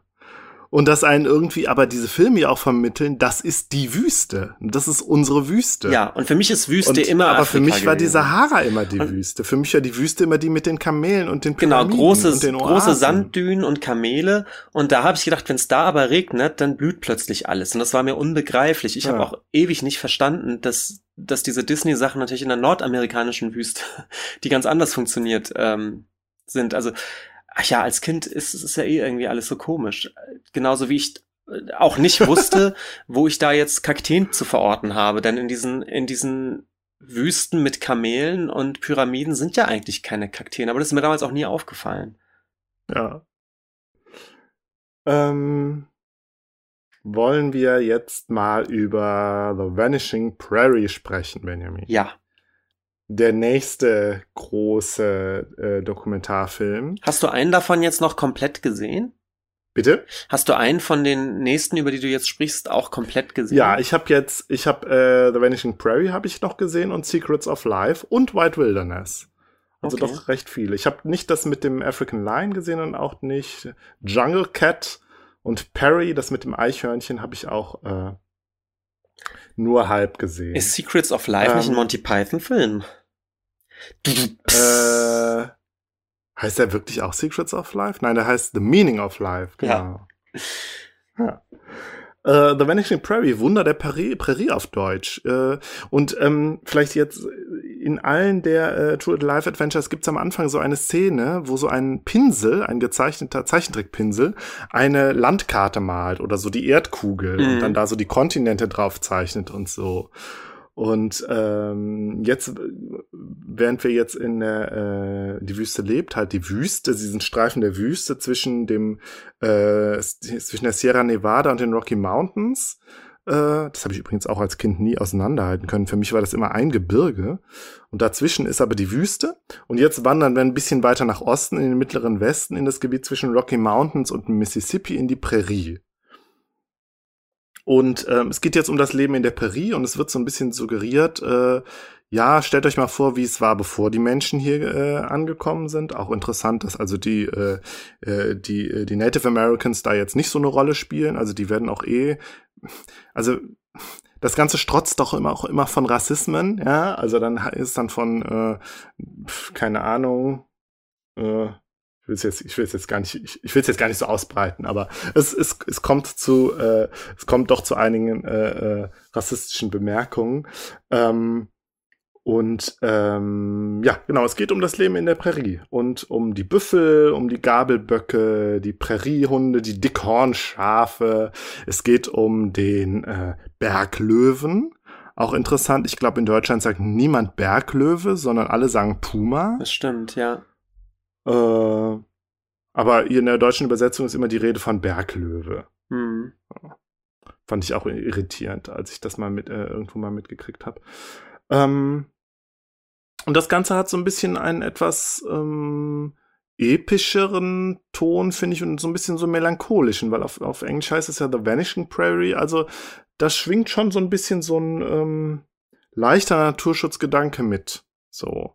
Also die, die Zivilisation rückt, äh, rückt weiter fort und deswegen werden die, sterben die Tiere langsam aus. Mhm. So. Aber das auch nur so in Andeutung. Also es ist jetzt eben kein Naturschutzfilm oder so, sondern es ist eher so, ja, so, so, ähm, wie sagt man denn, äh, Conservationist, sagt man das so auf Englisch? Also es ist eben, wo es dann um den Erhalt eben der, der Heimat geht und der heimischen Tierart. Und ich glaube, das ist ja letztlich auch die Gegend, wo Disney selber herkam. Mhm.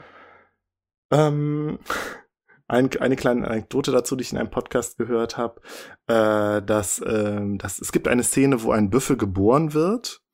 Und das war äh, diese Szene, also der Film war aufgrund dieser Szene wohl im Staat New York erstmals verboten. Und äh, da hat Disney sich so ein bisschen spöttisch drüber geäußert und das fand ich insofern lustig, weil heutzutage der Disney-Konzern ja eigentlich dafür verschrien ist, dass er bloß nichts Kontroverses und nichts Familienunfreundliches zeigen wird. Mhm. Und an so einer Stelle sehen wir dann aber halt, dass es auch mal andere Zeiten gab, wo Disney selbst über sowas doch eher mit einem Lachen hinweggegangen Das ist ja eh eigentlich äh, ein wunderbares Paradoxon, dass der Prozess der Geburt familienunfreundlich sein soll. Das darf man nicht zeigen. Naja. Ja. Ähm, und ich glaube, in diesem, äh, für, diese, für die Dreharbeiten kam tatsächlich auch ein, äh, haben sie die äh, Kameraleute sich als Büffel verkleidet oder sich irgendwie einen Pelz übergeworfen Ah. oder so. Ja. Wie bei den Gebrüder Kirton. Genau. 1955, der nächste Film, The African Lion, Geheimnisse der Steppe auf Deutsch, den habe ich nicht gesehen. Äh, ich habe nur den Anfang mal angemacht und da war direkt die Rede von Afrika, dem dunklen Kontinent, in dem die Zivilisation nicht vorgedrungen Mm. ist und so. Äh, und da habe ich auch gedacht, mm, also vor allen Dingen diese Anfangsszenen sind da doch, haben da doch so einen gewissen äh, äh, äh, Kolonialrassismus, eine kolonialrassistische Tendenz immer. Ähm, und da habe ich mir noch so aufgeschrieben, also haben wohl auch wieder das Ehepaar Milot hat das wohl wieder gefilmt und die waren, glaube ich, zwei, drei Jahre in Afrika und haben da die Löwen äh, gefilmt und nur sechs Prozent ihres Materials wurde dann letztlich Mhm. verwendet. 1956 Secrets of Life und das geht noch mal in eine etwas andere Richtung und kehrt so ein bisschen zurück zu dem Nature's Have Acre, Acre. und äh, es ist nicht so episch, sondern zeigt auch eher so das Kleine, was so passiert. Und es hat auch so ein bisschen so ein anderes Thema. Also in dem Podcast, den ich gehört habe, sagen so, ja, es geht um Sex. Also es geht irgendwie um, äh, ja, Selbsterhaltung, Vermehrung, Anpassung, Fortpflanzung von Pflanzen und Tieren. Aber auch nicht so, ich finde, es ist dann auch irgendwie wischiwaschi, so irgendwie hat man hat das Gefühl, das ist eher so ein bisschen zusammengewürfelt, was wir hier sehen. Aber ich war doch beeindruckt von diesem Film, weil er zeigt am Anfang irgendwie zehn Minuten lang äh, in Zeitraffer äh, Pflanzen, wie sie wachsen, wie äh, Samen sich ver äh, verbreiten und wie sie sich selbstständig in die Erde, Erde graben und äh, Pflanzen wirken auf einmal ja wie Tiere, sie bewegen Mhm. sich und äh, Mhm. das fand ich, und das dann auch zu dieser Musik, die dann immer da passend zu ist. Und das fand ich total beeindruckend. Ist auch alles natürlich im Studio aufgenommen und wirkt da aber sehr, ja, so sehr avantgarde. Und man muss direkt an diesen Bloßfeld denken, diesen Pflanzenfotografen. Und ich fand es tatsächlich beeindruckend. Es hat so eine abstrakte Eleganz irgendwie. Und dann gehen wir, gehen wir zu den Bienen, zum Bienenstaat und zum Ameisenstaat. Und dann äh, im, im letzten Drittel geht es dann nochmal irgendwie ums, um das Leben im Teich und welche seltsamen Tiere es da gibt. Die Wasserspinne und den Stichling, wo dann ja mal die Rollen umgekehrt sind und der, das Männchen sich um den Nachwuchs kümmert. Und äh, ganz am Ende kehren wir dann zum Meer zurück und da geht es um die Winkerkrabben. Mhm. Und das Ganze wird gerahmt, aber tatsächlich von sowas geologischem, irgendwie um Vulkanausbrüche und so und das, das Meer mit seinen Kräften und so, ja. Fand ich mit der interessanteste Film Aha. tatsächlich. 1957, äh, wieder etwas völlig anderes. äh, Perry, ja, eine Geschichte eines Eichhörnchens. Und dieser Film fällt so ein bisschen raus und er äh, ist auch eigentlich kein True Life Adventure, sondern eine True Life Fantasy.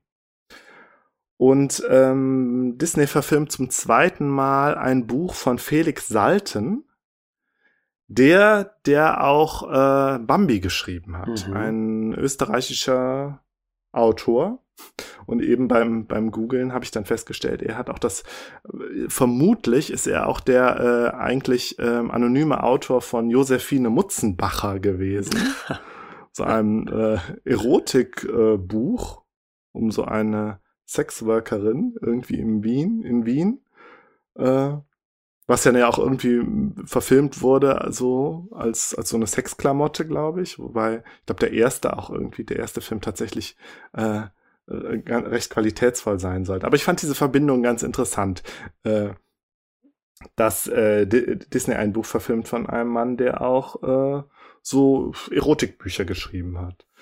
Ähm, aber eigentlich sind wir ja gerade bei Bambi und das fand, fand ich jetzt eigentlich noch interessanter, dass äh, Bambi aus dem Bam Buch Bambi macht er einen Zeichentrickfilm und jetzt denkt er, er macht, äh, er verfilmt das Buch Perry, wo es um ein Eichhörnchen geht, ähm, mit äh, vorgefundenem Dokumentarmaterial. Ja. Und da wurde dann auch ganz viel gedreht. Ich glaube äh, tatsächlich auch in freier Wildbahn. Und er erzählt so eine Art Romantic Comedy mit Eichhörnchen oder eine etwas Operettenhaftes habe ich teilweise auch gelesen. Also es geht irgendwie um die Geschichte eines Eichhörnchens, dass äh, die Mutter wird vom Marder gefressen und es schlägt sich dann so durch und hat dann auch tatsächlich, es gibt dann auch so Fantasie- und Traumszenen, die dann auch teilweise mit so Zeichentrickeffekten sind und dann die die Eule ist der Böse und am Ende findet Perry dann aber ein, ein Männchen und äh, dann endet das Ganze als so, wenn die beiden sich gefunden haben und selber äh, Nachwuchs zeugen oder mhm. keine Ahnung. Ich habe den, wie gesagt, nicht ganz zu Ende gesehen. Also nochmal was ganz anderes. Es geht dann wieder viel mehr ins Fiktionale. Und ich glaube, es war auch der erste und einzige Film dieser True Life Fantasy. Also Disney wollte da anscheinend noch in eine neue Richtung gehen, hat das dann aber nicht weiter verfolgt. Stattdessen folgte 1958 White Wilderness, der äh, letzte Film der True Life Adventures, der einen Oscar bekommen hat. Danach folgte noch Jungle Cat, der äh, keinen Oscar gekriegt hat, über, über Jaguare im Amazonas-Regenwald, den ich auch gar nicht gesehen habe. Aber ich habe mir White Wilderness angeguckt. Interessanterweise sind, ähm, ich glaube, alle anderen der großen Filme bei Disney Plus auch zu sehen. Nur White Wilderness nicht. Mhm. Nichts Falsches jetzt. Ich weiß gar nicht, ob Jungle Cat auch drin ist. Ja, und das finde ich interessant, weil äh, um White Wilderness gibt's ja den Skandal. Die Skandalszene, ja. Also erstmal White, White, White Wilderness, äh, da geht's um die Tierwelt in der Arktis und in der Tundra, ja, es fängt an irgendwie mit dem Walross und dem Eisbär im ewigen Eis um den Nordpol herum und dem Beluga-Wal. Und dann geht's aber auch tatsächlich in die Tundra, also um die Lebewesen auf dem Land. Und da begegnen wir dem Lemming. Hm. So, Benjamin, und was ist mit dem Lemming los? Also, du hast mir vorhin die Szene ja sogar nochmal geschickt und ich habe die immer ja. falsch im Kopf gehabt. Ich dachte, die Szene geht so, dass sich äh, Lemminge aus Gründen, die wir niemals verstehen werden, ähm, kollektiv eine Klippe runterstürzen, um zu sterben. So. So habe ich das immer ja, verstanden. Als Beweis für den Todestrieb. Genau.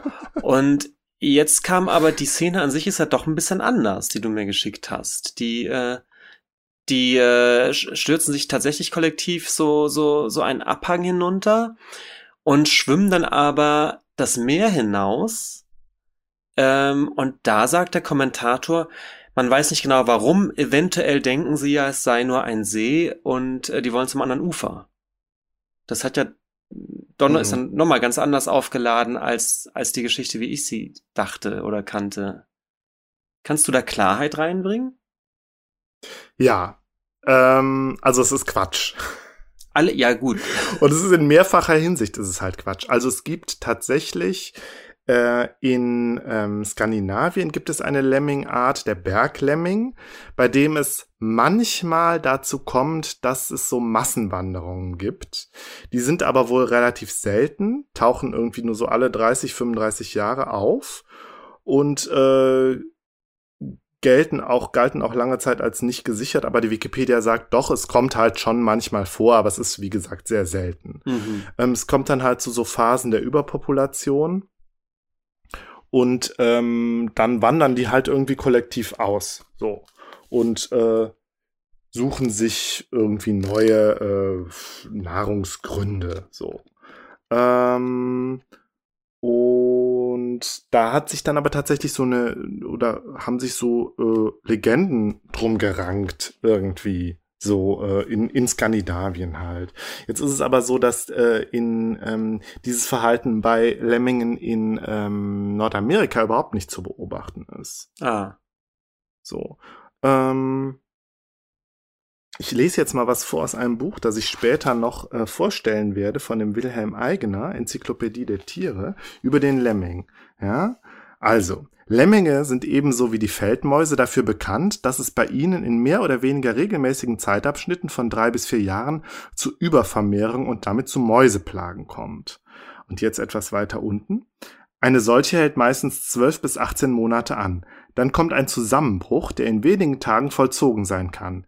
Nahrungsverknappung und Raumnot, der Gedrängefaktor, also je ein physischer und ein psychischer Grund, sind allein schon in der Lage, den Zusammenbruch mit allen typischen Symptomen auszulösen, die in Krampferscheinungen und prämortale Auskühlung solche einer tödlichen Blut äh, Blutzuckergehaltssenkung sind. Bekannter als der Biske Berglemming selbst ist die Kunde von seinen oft riesigen, bis zu 250 Kilometer langen Wanderungen, die schon seit Jahrhunderten die Fantasie nicht nur der Nordländer beschäftigten. Diese Wanderungen gehen aber keineswegs alle ins Meer, sondern auch bergan und es ist weniger Nahrungsmangel als Bevölkerungsüberdruck, der sie auslöst. So, also dieses Buch ist äh, von Anfang der 70er, was ich jetzt vorgelesen habe und äh, bedient vielleicht auch schon so ein bisschen die Lore. Ähm, aber es gibt wohl tatsächlich dieses Phänomen eben dieser äh, Massenwanderung, aber dass sie sich ins Meer stürzen, ist äh, Fantasie und ja. entspringt vielleicht auch tatsächlich äh, diesen Beob irgendeiner Beobachtung, dass sie mal einen, einen, äh, einen ähm, Fluss durchschwommen haben. Ähm, aber äh, ja, es ist halt tatsächlich Quatsch. So, und jetzt haben sich damals die Filmer, die die, die Aufnahmen gemacht haben, äh, haben das gestaged und zwar komplett. Und das kam aber erst 1982 raus, hat ein kanadischer Fernsehsender das äh, irgendwie rausgefunden. Das Ganze wurde wohl in, in der Nähe von Calgary an einem Fluss gedreht und da haben die äh, die äh, Filmdreher die armen Lemminge wirklich ins Wasser geschmissen und das ist das, mhm. was wir sehen. Mhm. Also wir sehen, wie Lemminge irgendwie so eine Klippe runterfallen und wenn man das weiß, sieht man es auch, dass das Wasser da unten gar nicht aussieht wie das Meer. Oder sie fallen tatsächlich auch so einen Steinbruch runter oder so. Und ja, die haben die tatsächlich darunter geworfen. Ja, und äh, interessanterweise ist das Ganze ja irgendwie über 30 Jahre nicht ans Tageslicht gekommen.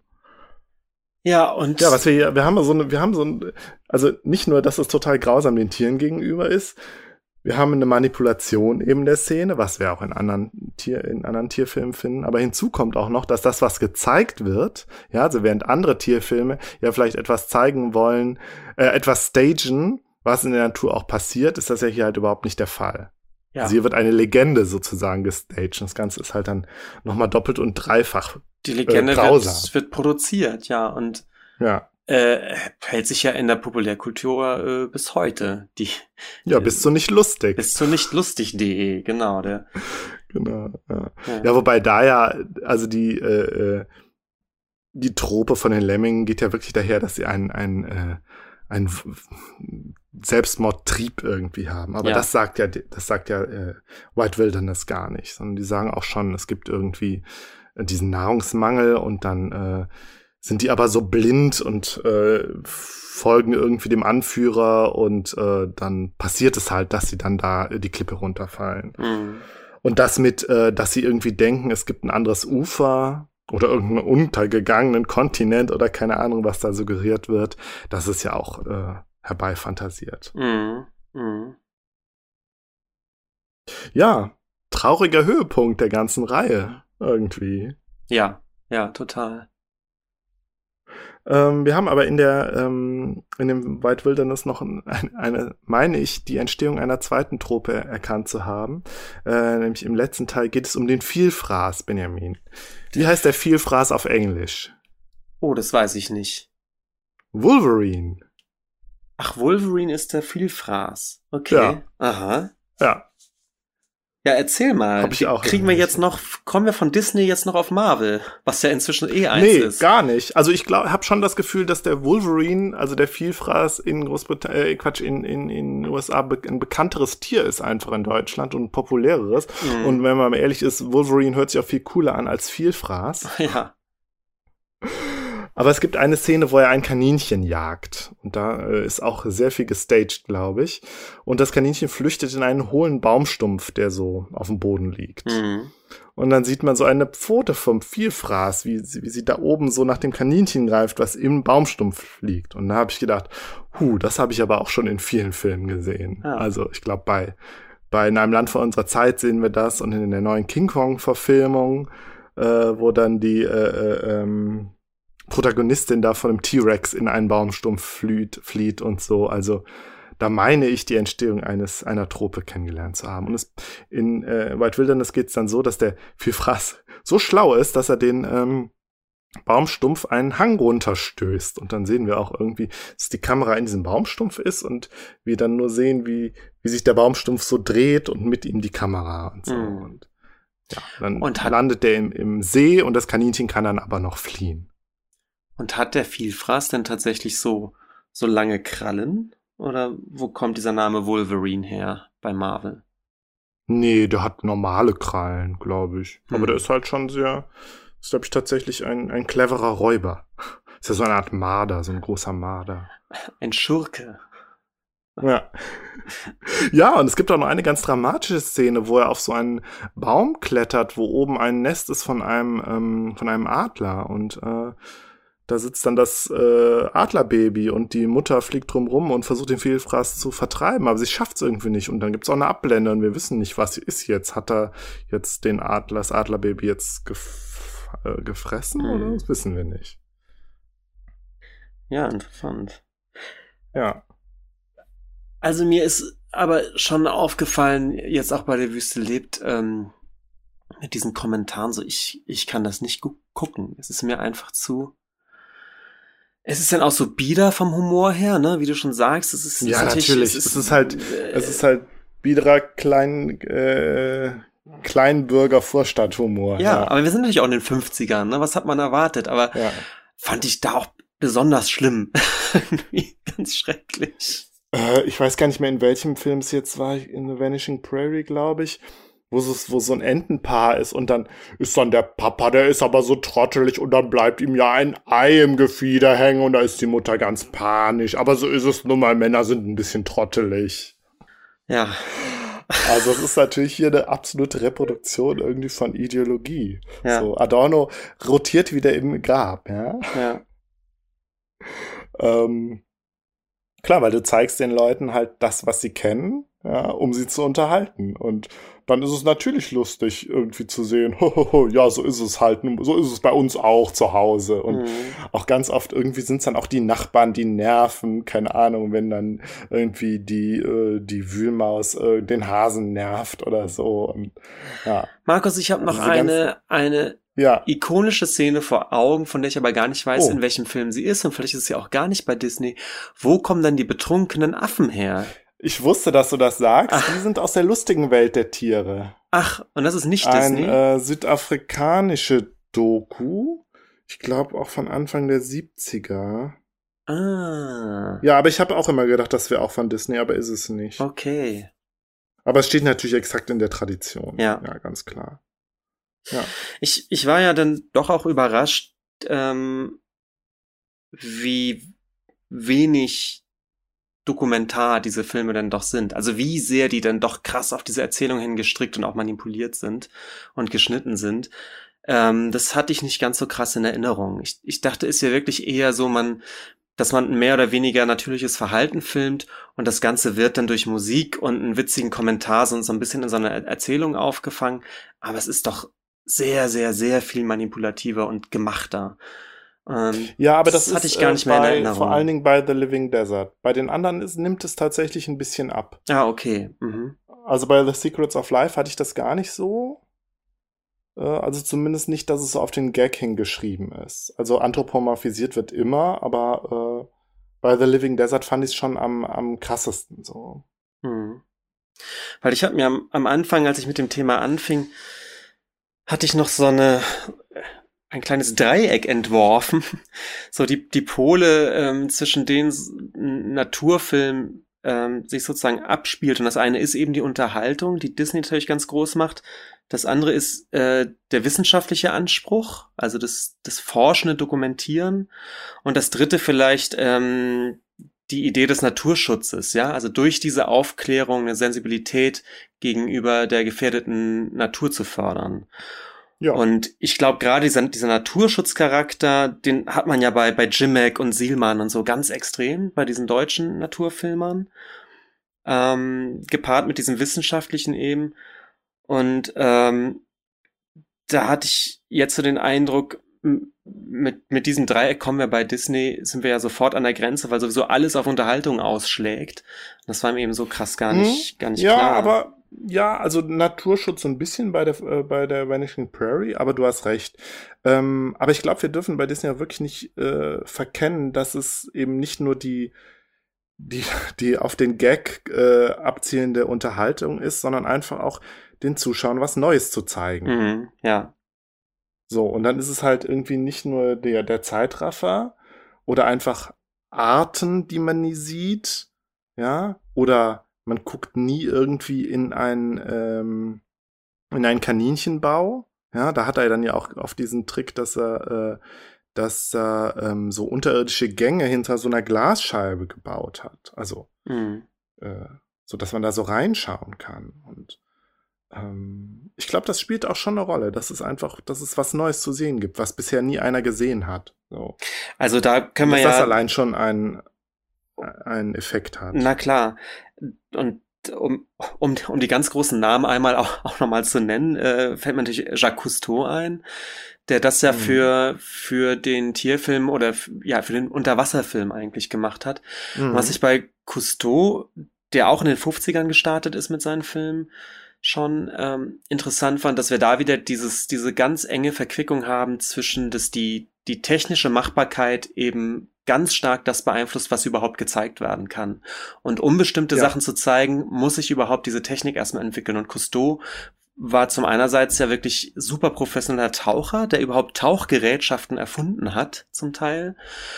Und aber eben auch Techniker der Kameratechnik erfunden hat. Und, und sozusagen aus dieser Melange überhaupt dieser technischen Möglichkeiten hat er überhaupt, war er überhaupt in der Lage, dann die Art von Naturfilm zu drehen, die er dann eben dreht. Ähm, das fand ich da mhm. nochmal ganz interessant. Und um noch einen Namen zu nennen, äh, wer ist denn in, in Großbritannien der große Tierfilmer, Markus?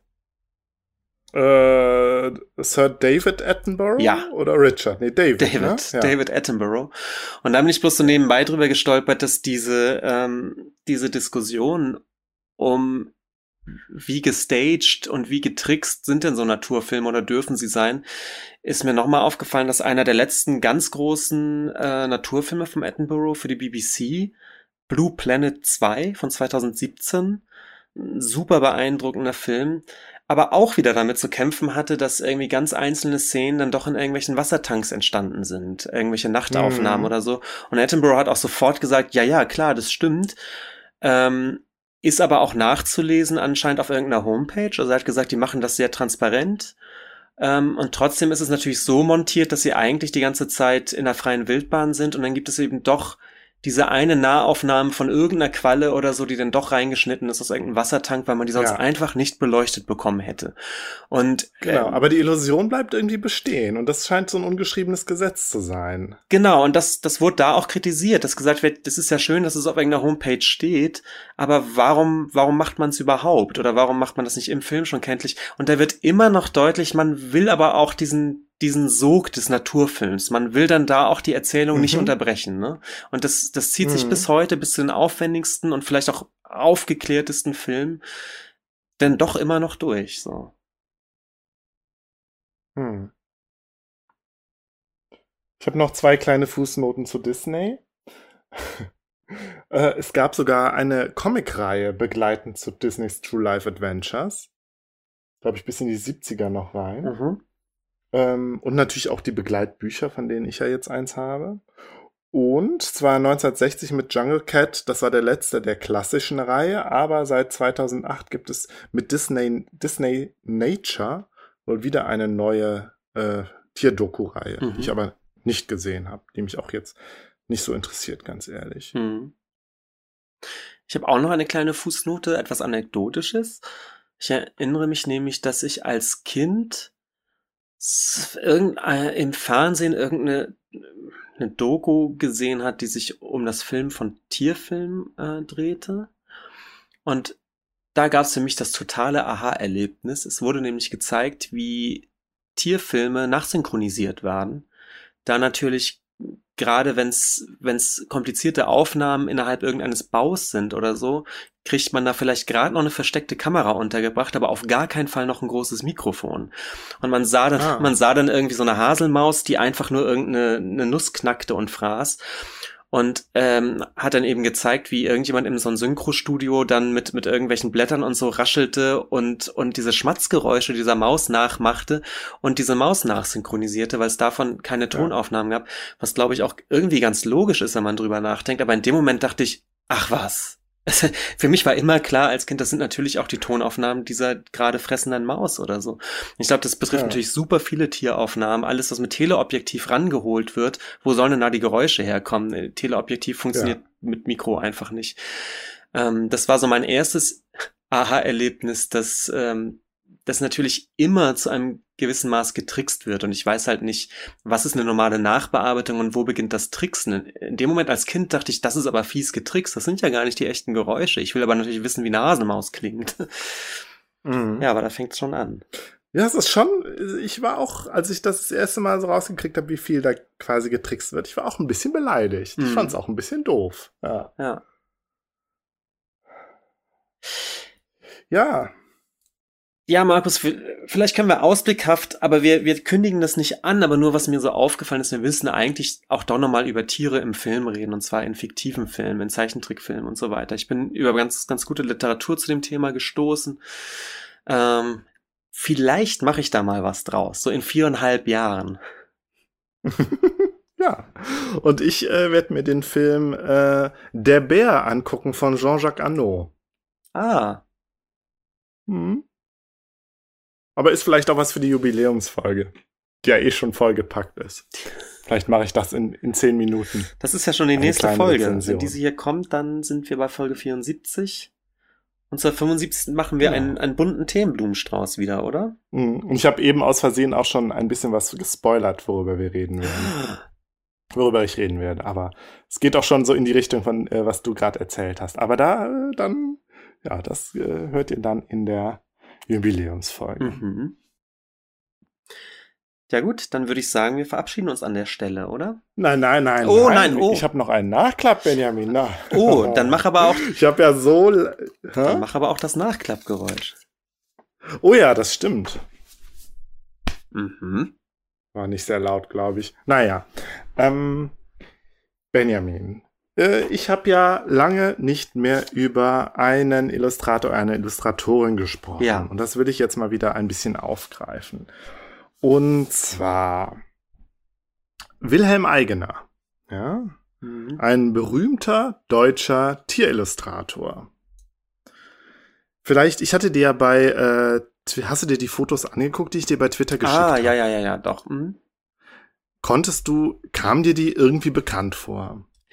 Äh, nee. Also die so diese Art, dieser Stil der Illustration sicherlich schon, aber ob ich jetzt genau die schon mal gesehen hätte, könnte ich so mhm. nicht sagen. Nee. Okay, aber ich fand es auf jeden Fall interessant. Also besagter William Eigner hat 1971 ein zwei, eine zweibändige Enzyklopädie der Tiere herausgebracht, so im etwas mehr als DIN A4-Format. Äh, wunderbar illustriert mit Aquarellen. Äh, also wir haben immer so eine Abwechslung von Text und da sind dann die Bilder und dann auf den Bildern sehen wir eigentlich immer so Exemplare von Arten von Tieren zusammen auf einem Bild sitzen. Also die Vögel sitzen dann so in einem Strauch gemeinsam und so und es ist halt wunderbar bunt und echt super schön. Und ich glaube, dieses Buch, dieses Tierbuch war so das Standardwerk, was man halt zu Hause hatte in den 70ern. Mhm. Und ich kannte es tatsächlich aus dem Kindergarten. Das hatten wir im Kindergarten. Und mhm. kleine Markus hat da sehr fasziniert drin geblättert. Und ich kann mich vor allen Dingen dran erinnern, wie ich äh, mit meiner Kindergärtnerin über den Bandwurm sprach. Und das, den ersten Band mit den niederen Tieren, sogenannten niederen Tieren, wirbellose Tiere, bis mit einschließ, bis mit einschließlich Kriechtieren.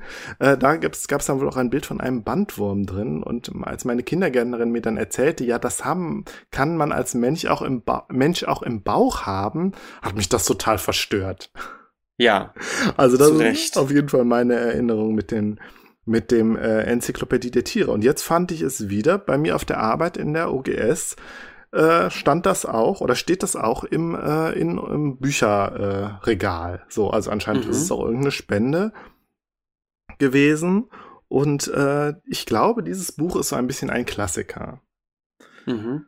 Und ich finde es auch jetzt, ehrlich gesagt, immer noch schön, wunderschön. Und vielleicht lege ich es mir auch mal zu. Und ähm, ich fand es interessant, dass ich so auf diesen Wilhelm Eigener aufmerksam wurde.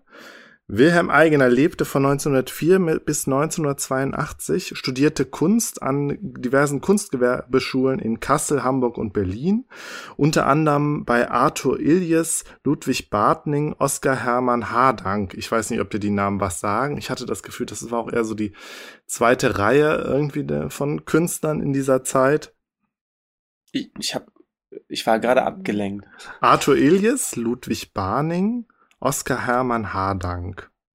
Nee, sagt mir alles nichts.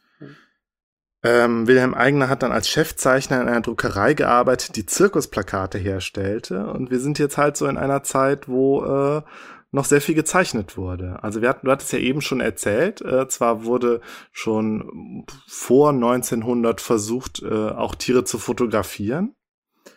Aber ich glaube zunächst, ich glaube, so große Fotos konnten auch noch gar nicht reproduziert äh, werden, so dass äh, Tierzeichnungen tatsächlich das, also man konnte noch Tierzeichner sein, so.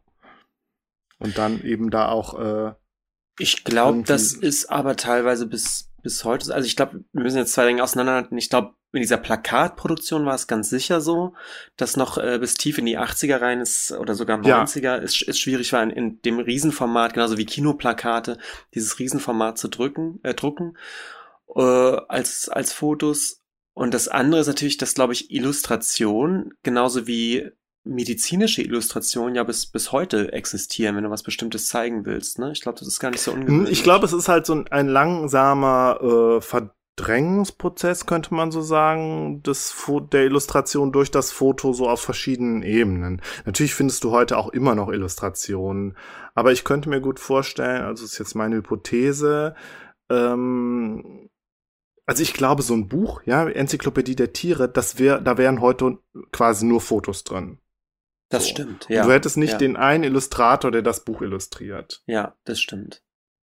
Und ich glaube, bei ähm, in, in, der Medizin ist es tatsächlich noch anders. Ich glaube, es gibt ähm, anatomisches mhm. Zeichnen. Genau, das ist dann aber auch noch was anderes. Genau, da kannst du dich drauf spezialisieren, aber da, ja genau, da, da zeichnest du ja irgendwelche komischen Aufschnitte und sonst wie, die, die wirklich fototechnisch kaum möglich sind. Ja. Ja. Ähm, also Eigner hatte zuerst dann, also nach dem Krieg so ein paar Märchenbücher äh, illustriert und ist dann aber ja, zum bekanntesten Tier- und Naturbuchillustratoren aufgestiegen. Er hat auch tatsächlich Biologiebücher illustriert und Zooführer. Er war Hauszeichner für Hagenbecks Tierpark lange Zeit. Hat Studienreisen in diverse afrikanische Länder, in den Iran und nach Indien gemacht war wissenschaftlicher Berater für die ARD-Vorabendserie Welt der Tiere mit Dietmar Schönherr. Fand ich auch interessant, weil er ist ja eigentlich gar kein Biologe gewesen. Und dass er da trotzdem als wissenschaftlicher Berater fungiert. Hm. Ich meine, er hat dieses Buch ja auch herausgegeben. Aber ich glaube, äh, auch er tatsächlich nur als Herausgeber fungiert. Oder ich hm. weiß es gar nicht. Nee, doch, er hat es geschrieben, wie es aussieht. Ja. Also hat er sich da irgendwie auch eingearbeitet und da auch inhaltlich was zu sagen und nicht nur die Bilder zu, zu, zu steuern. Aber was ich im, äh, was ich, was ich, wo ich noch einen Anknüpfungspunkt hatte, war, dass er an Jimex Tierleben, dieser mehrbändigen ähm, Tierenzyklopädie mitgearbeitet hat. Ah, ja. Sagt dir was das was, Jimex Tierleben? Oh ja, klar. Mhm. Das sind irgendwie zwölf Bände oder so oder noch mehr sogar. Ich glaube, oder 20 oder so sind das, glaube ich. So ganz dicke Bücher, ganz dicke Tierbücher, die auch irgendwie das, das äh, Tierreich systematisch einmal durchgehen. Natürlich auch äh, eher so in so einer ähm, herkömmlichen Logik, dass äh, die niederen Tiere ein Band kriegen und die Säugetiere vier. Ja. Und äh, ja, da hat er auch Illustrationen beigesteuert. Und diese Jimex Tierleben habe ich mir äh, als Kind immer in der Bücherei ausgeliehen und mich darin vertieft. Aber Ich war auch ist immer es großer nicht, Fan der gab's nicht, Illustrationen. ist das wirklich, gibt es nicht auch Brems Tierleben? Ja, Brems Tierleben ist ja der, dieser Klassiker.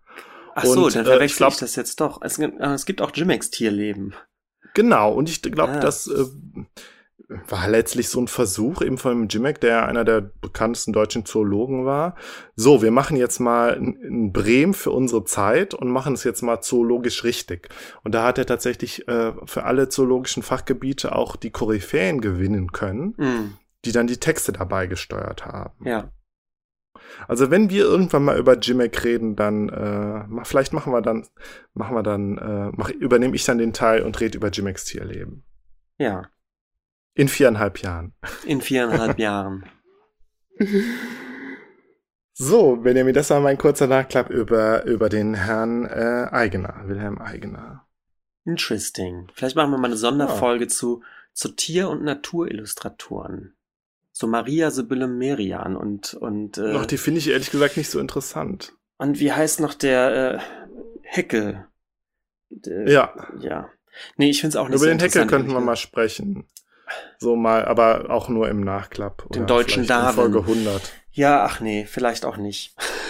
Aber der Heckel, der hatte ja, der- das ist ganz kurz, den Batybius, Benjamin, den Urschleim. Ach so, war das seine Theorie? Die.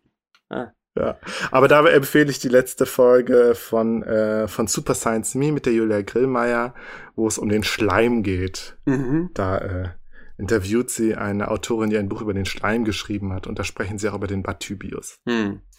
Ich habe ja in, in Jena studiert, da ist ja das Phylitische Museum. Der, der Heckel hat da ja, ich glaube, ich glaube, das hat er sogar gegründet oder was. Der Heckel Ja. war ja in Jena lange Zeit tätig. Ja. Deswegen bin ich über den so ein paar Mal gestolpert und über dieses, ja, diese Illustrationen sind ja schon auch sehr schön von dem. Hat mich aber auch nie so ganz interessiert, ehrlich gesagt. Ist eigentlich eher dein Thema als meins. Ja, ich glaube, der Heckel ist schon eine interessante, aber auch problematische Figur und äh, fällt vielleicht so ein bisschen aus unserem Rahmen, aber ja, mal gucken. Ist der problematisch? Fängt er an so mit, leitet er in die Rassenlehre über oder sowas? Oder was, was ist? Ich meine ja, Ah, aber ich kenne mich auch zu wenig aus. okay. Gut. Benjamin, bevor wir ausfransen, machen wir Schluss, würde Ja, ich sagen. okay. Also, bis zum nächsten Mal zur großen Dann bis Jubiläumspause. zum nächsten Mal zur großen Jubiläumsgala. Tschüss. Tschüss.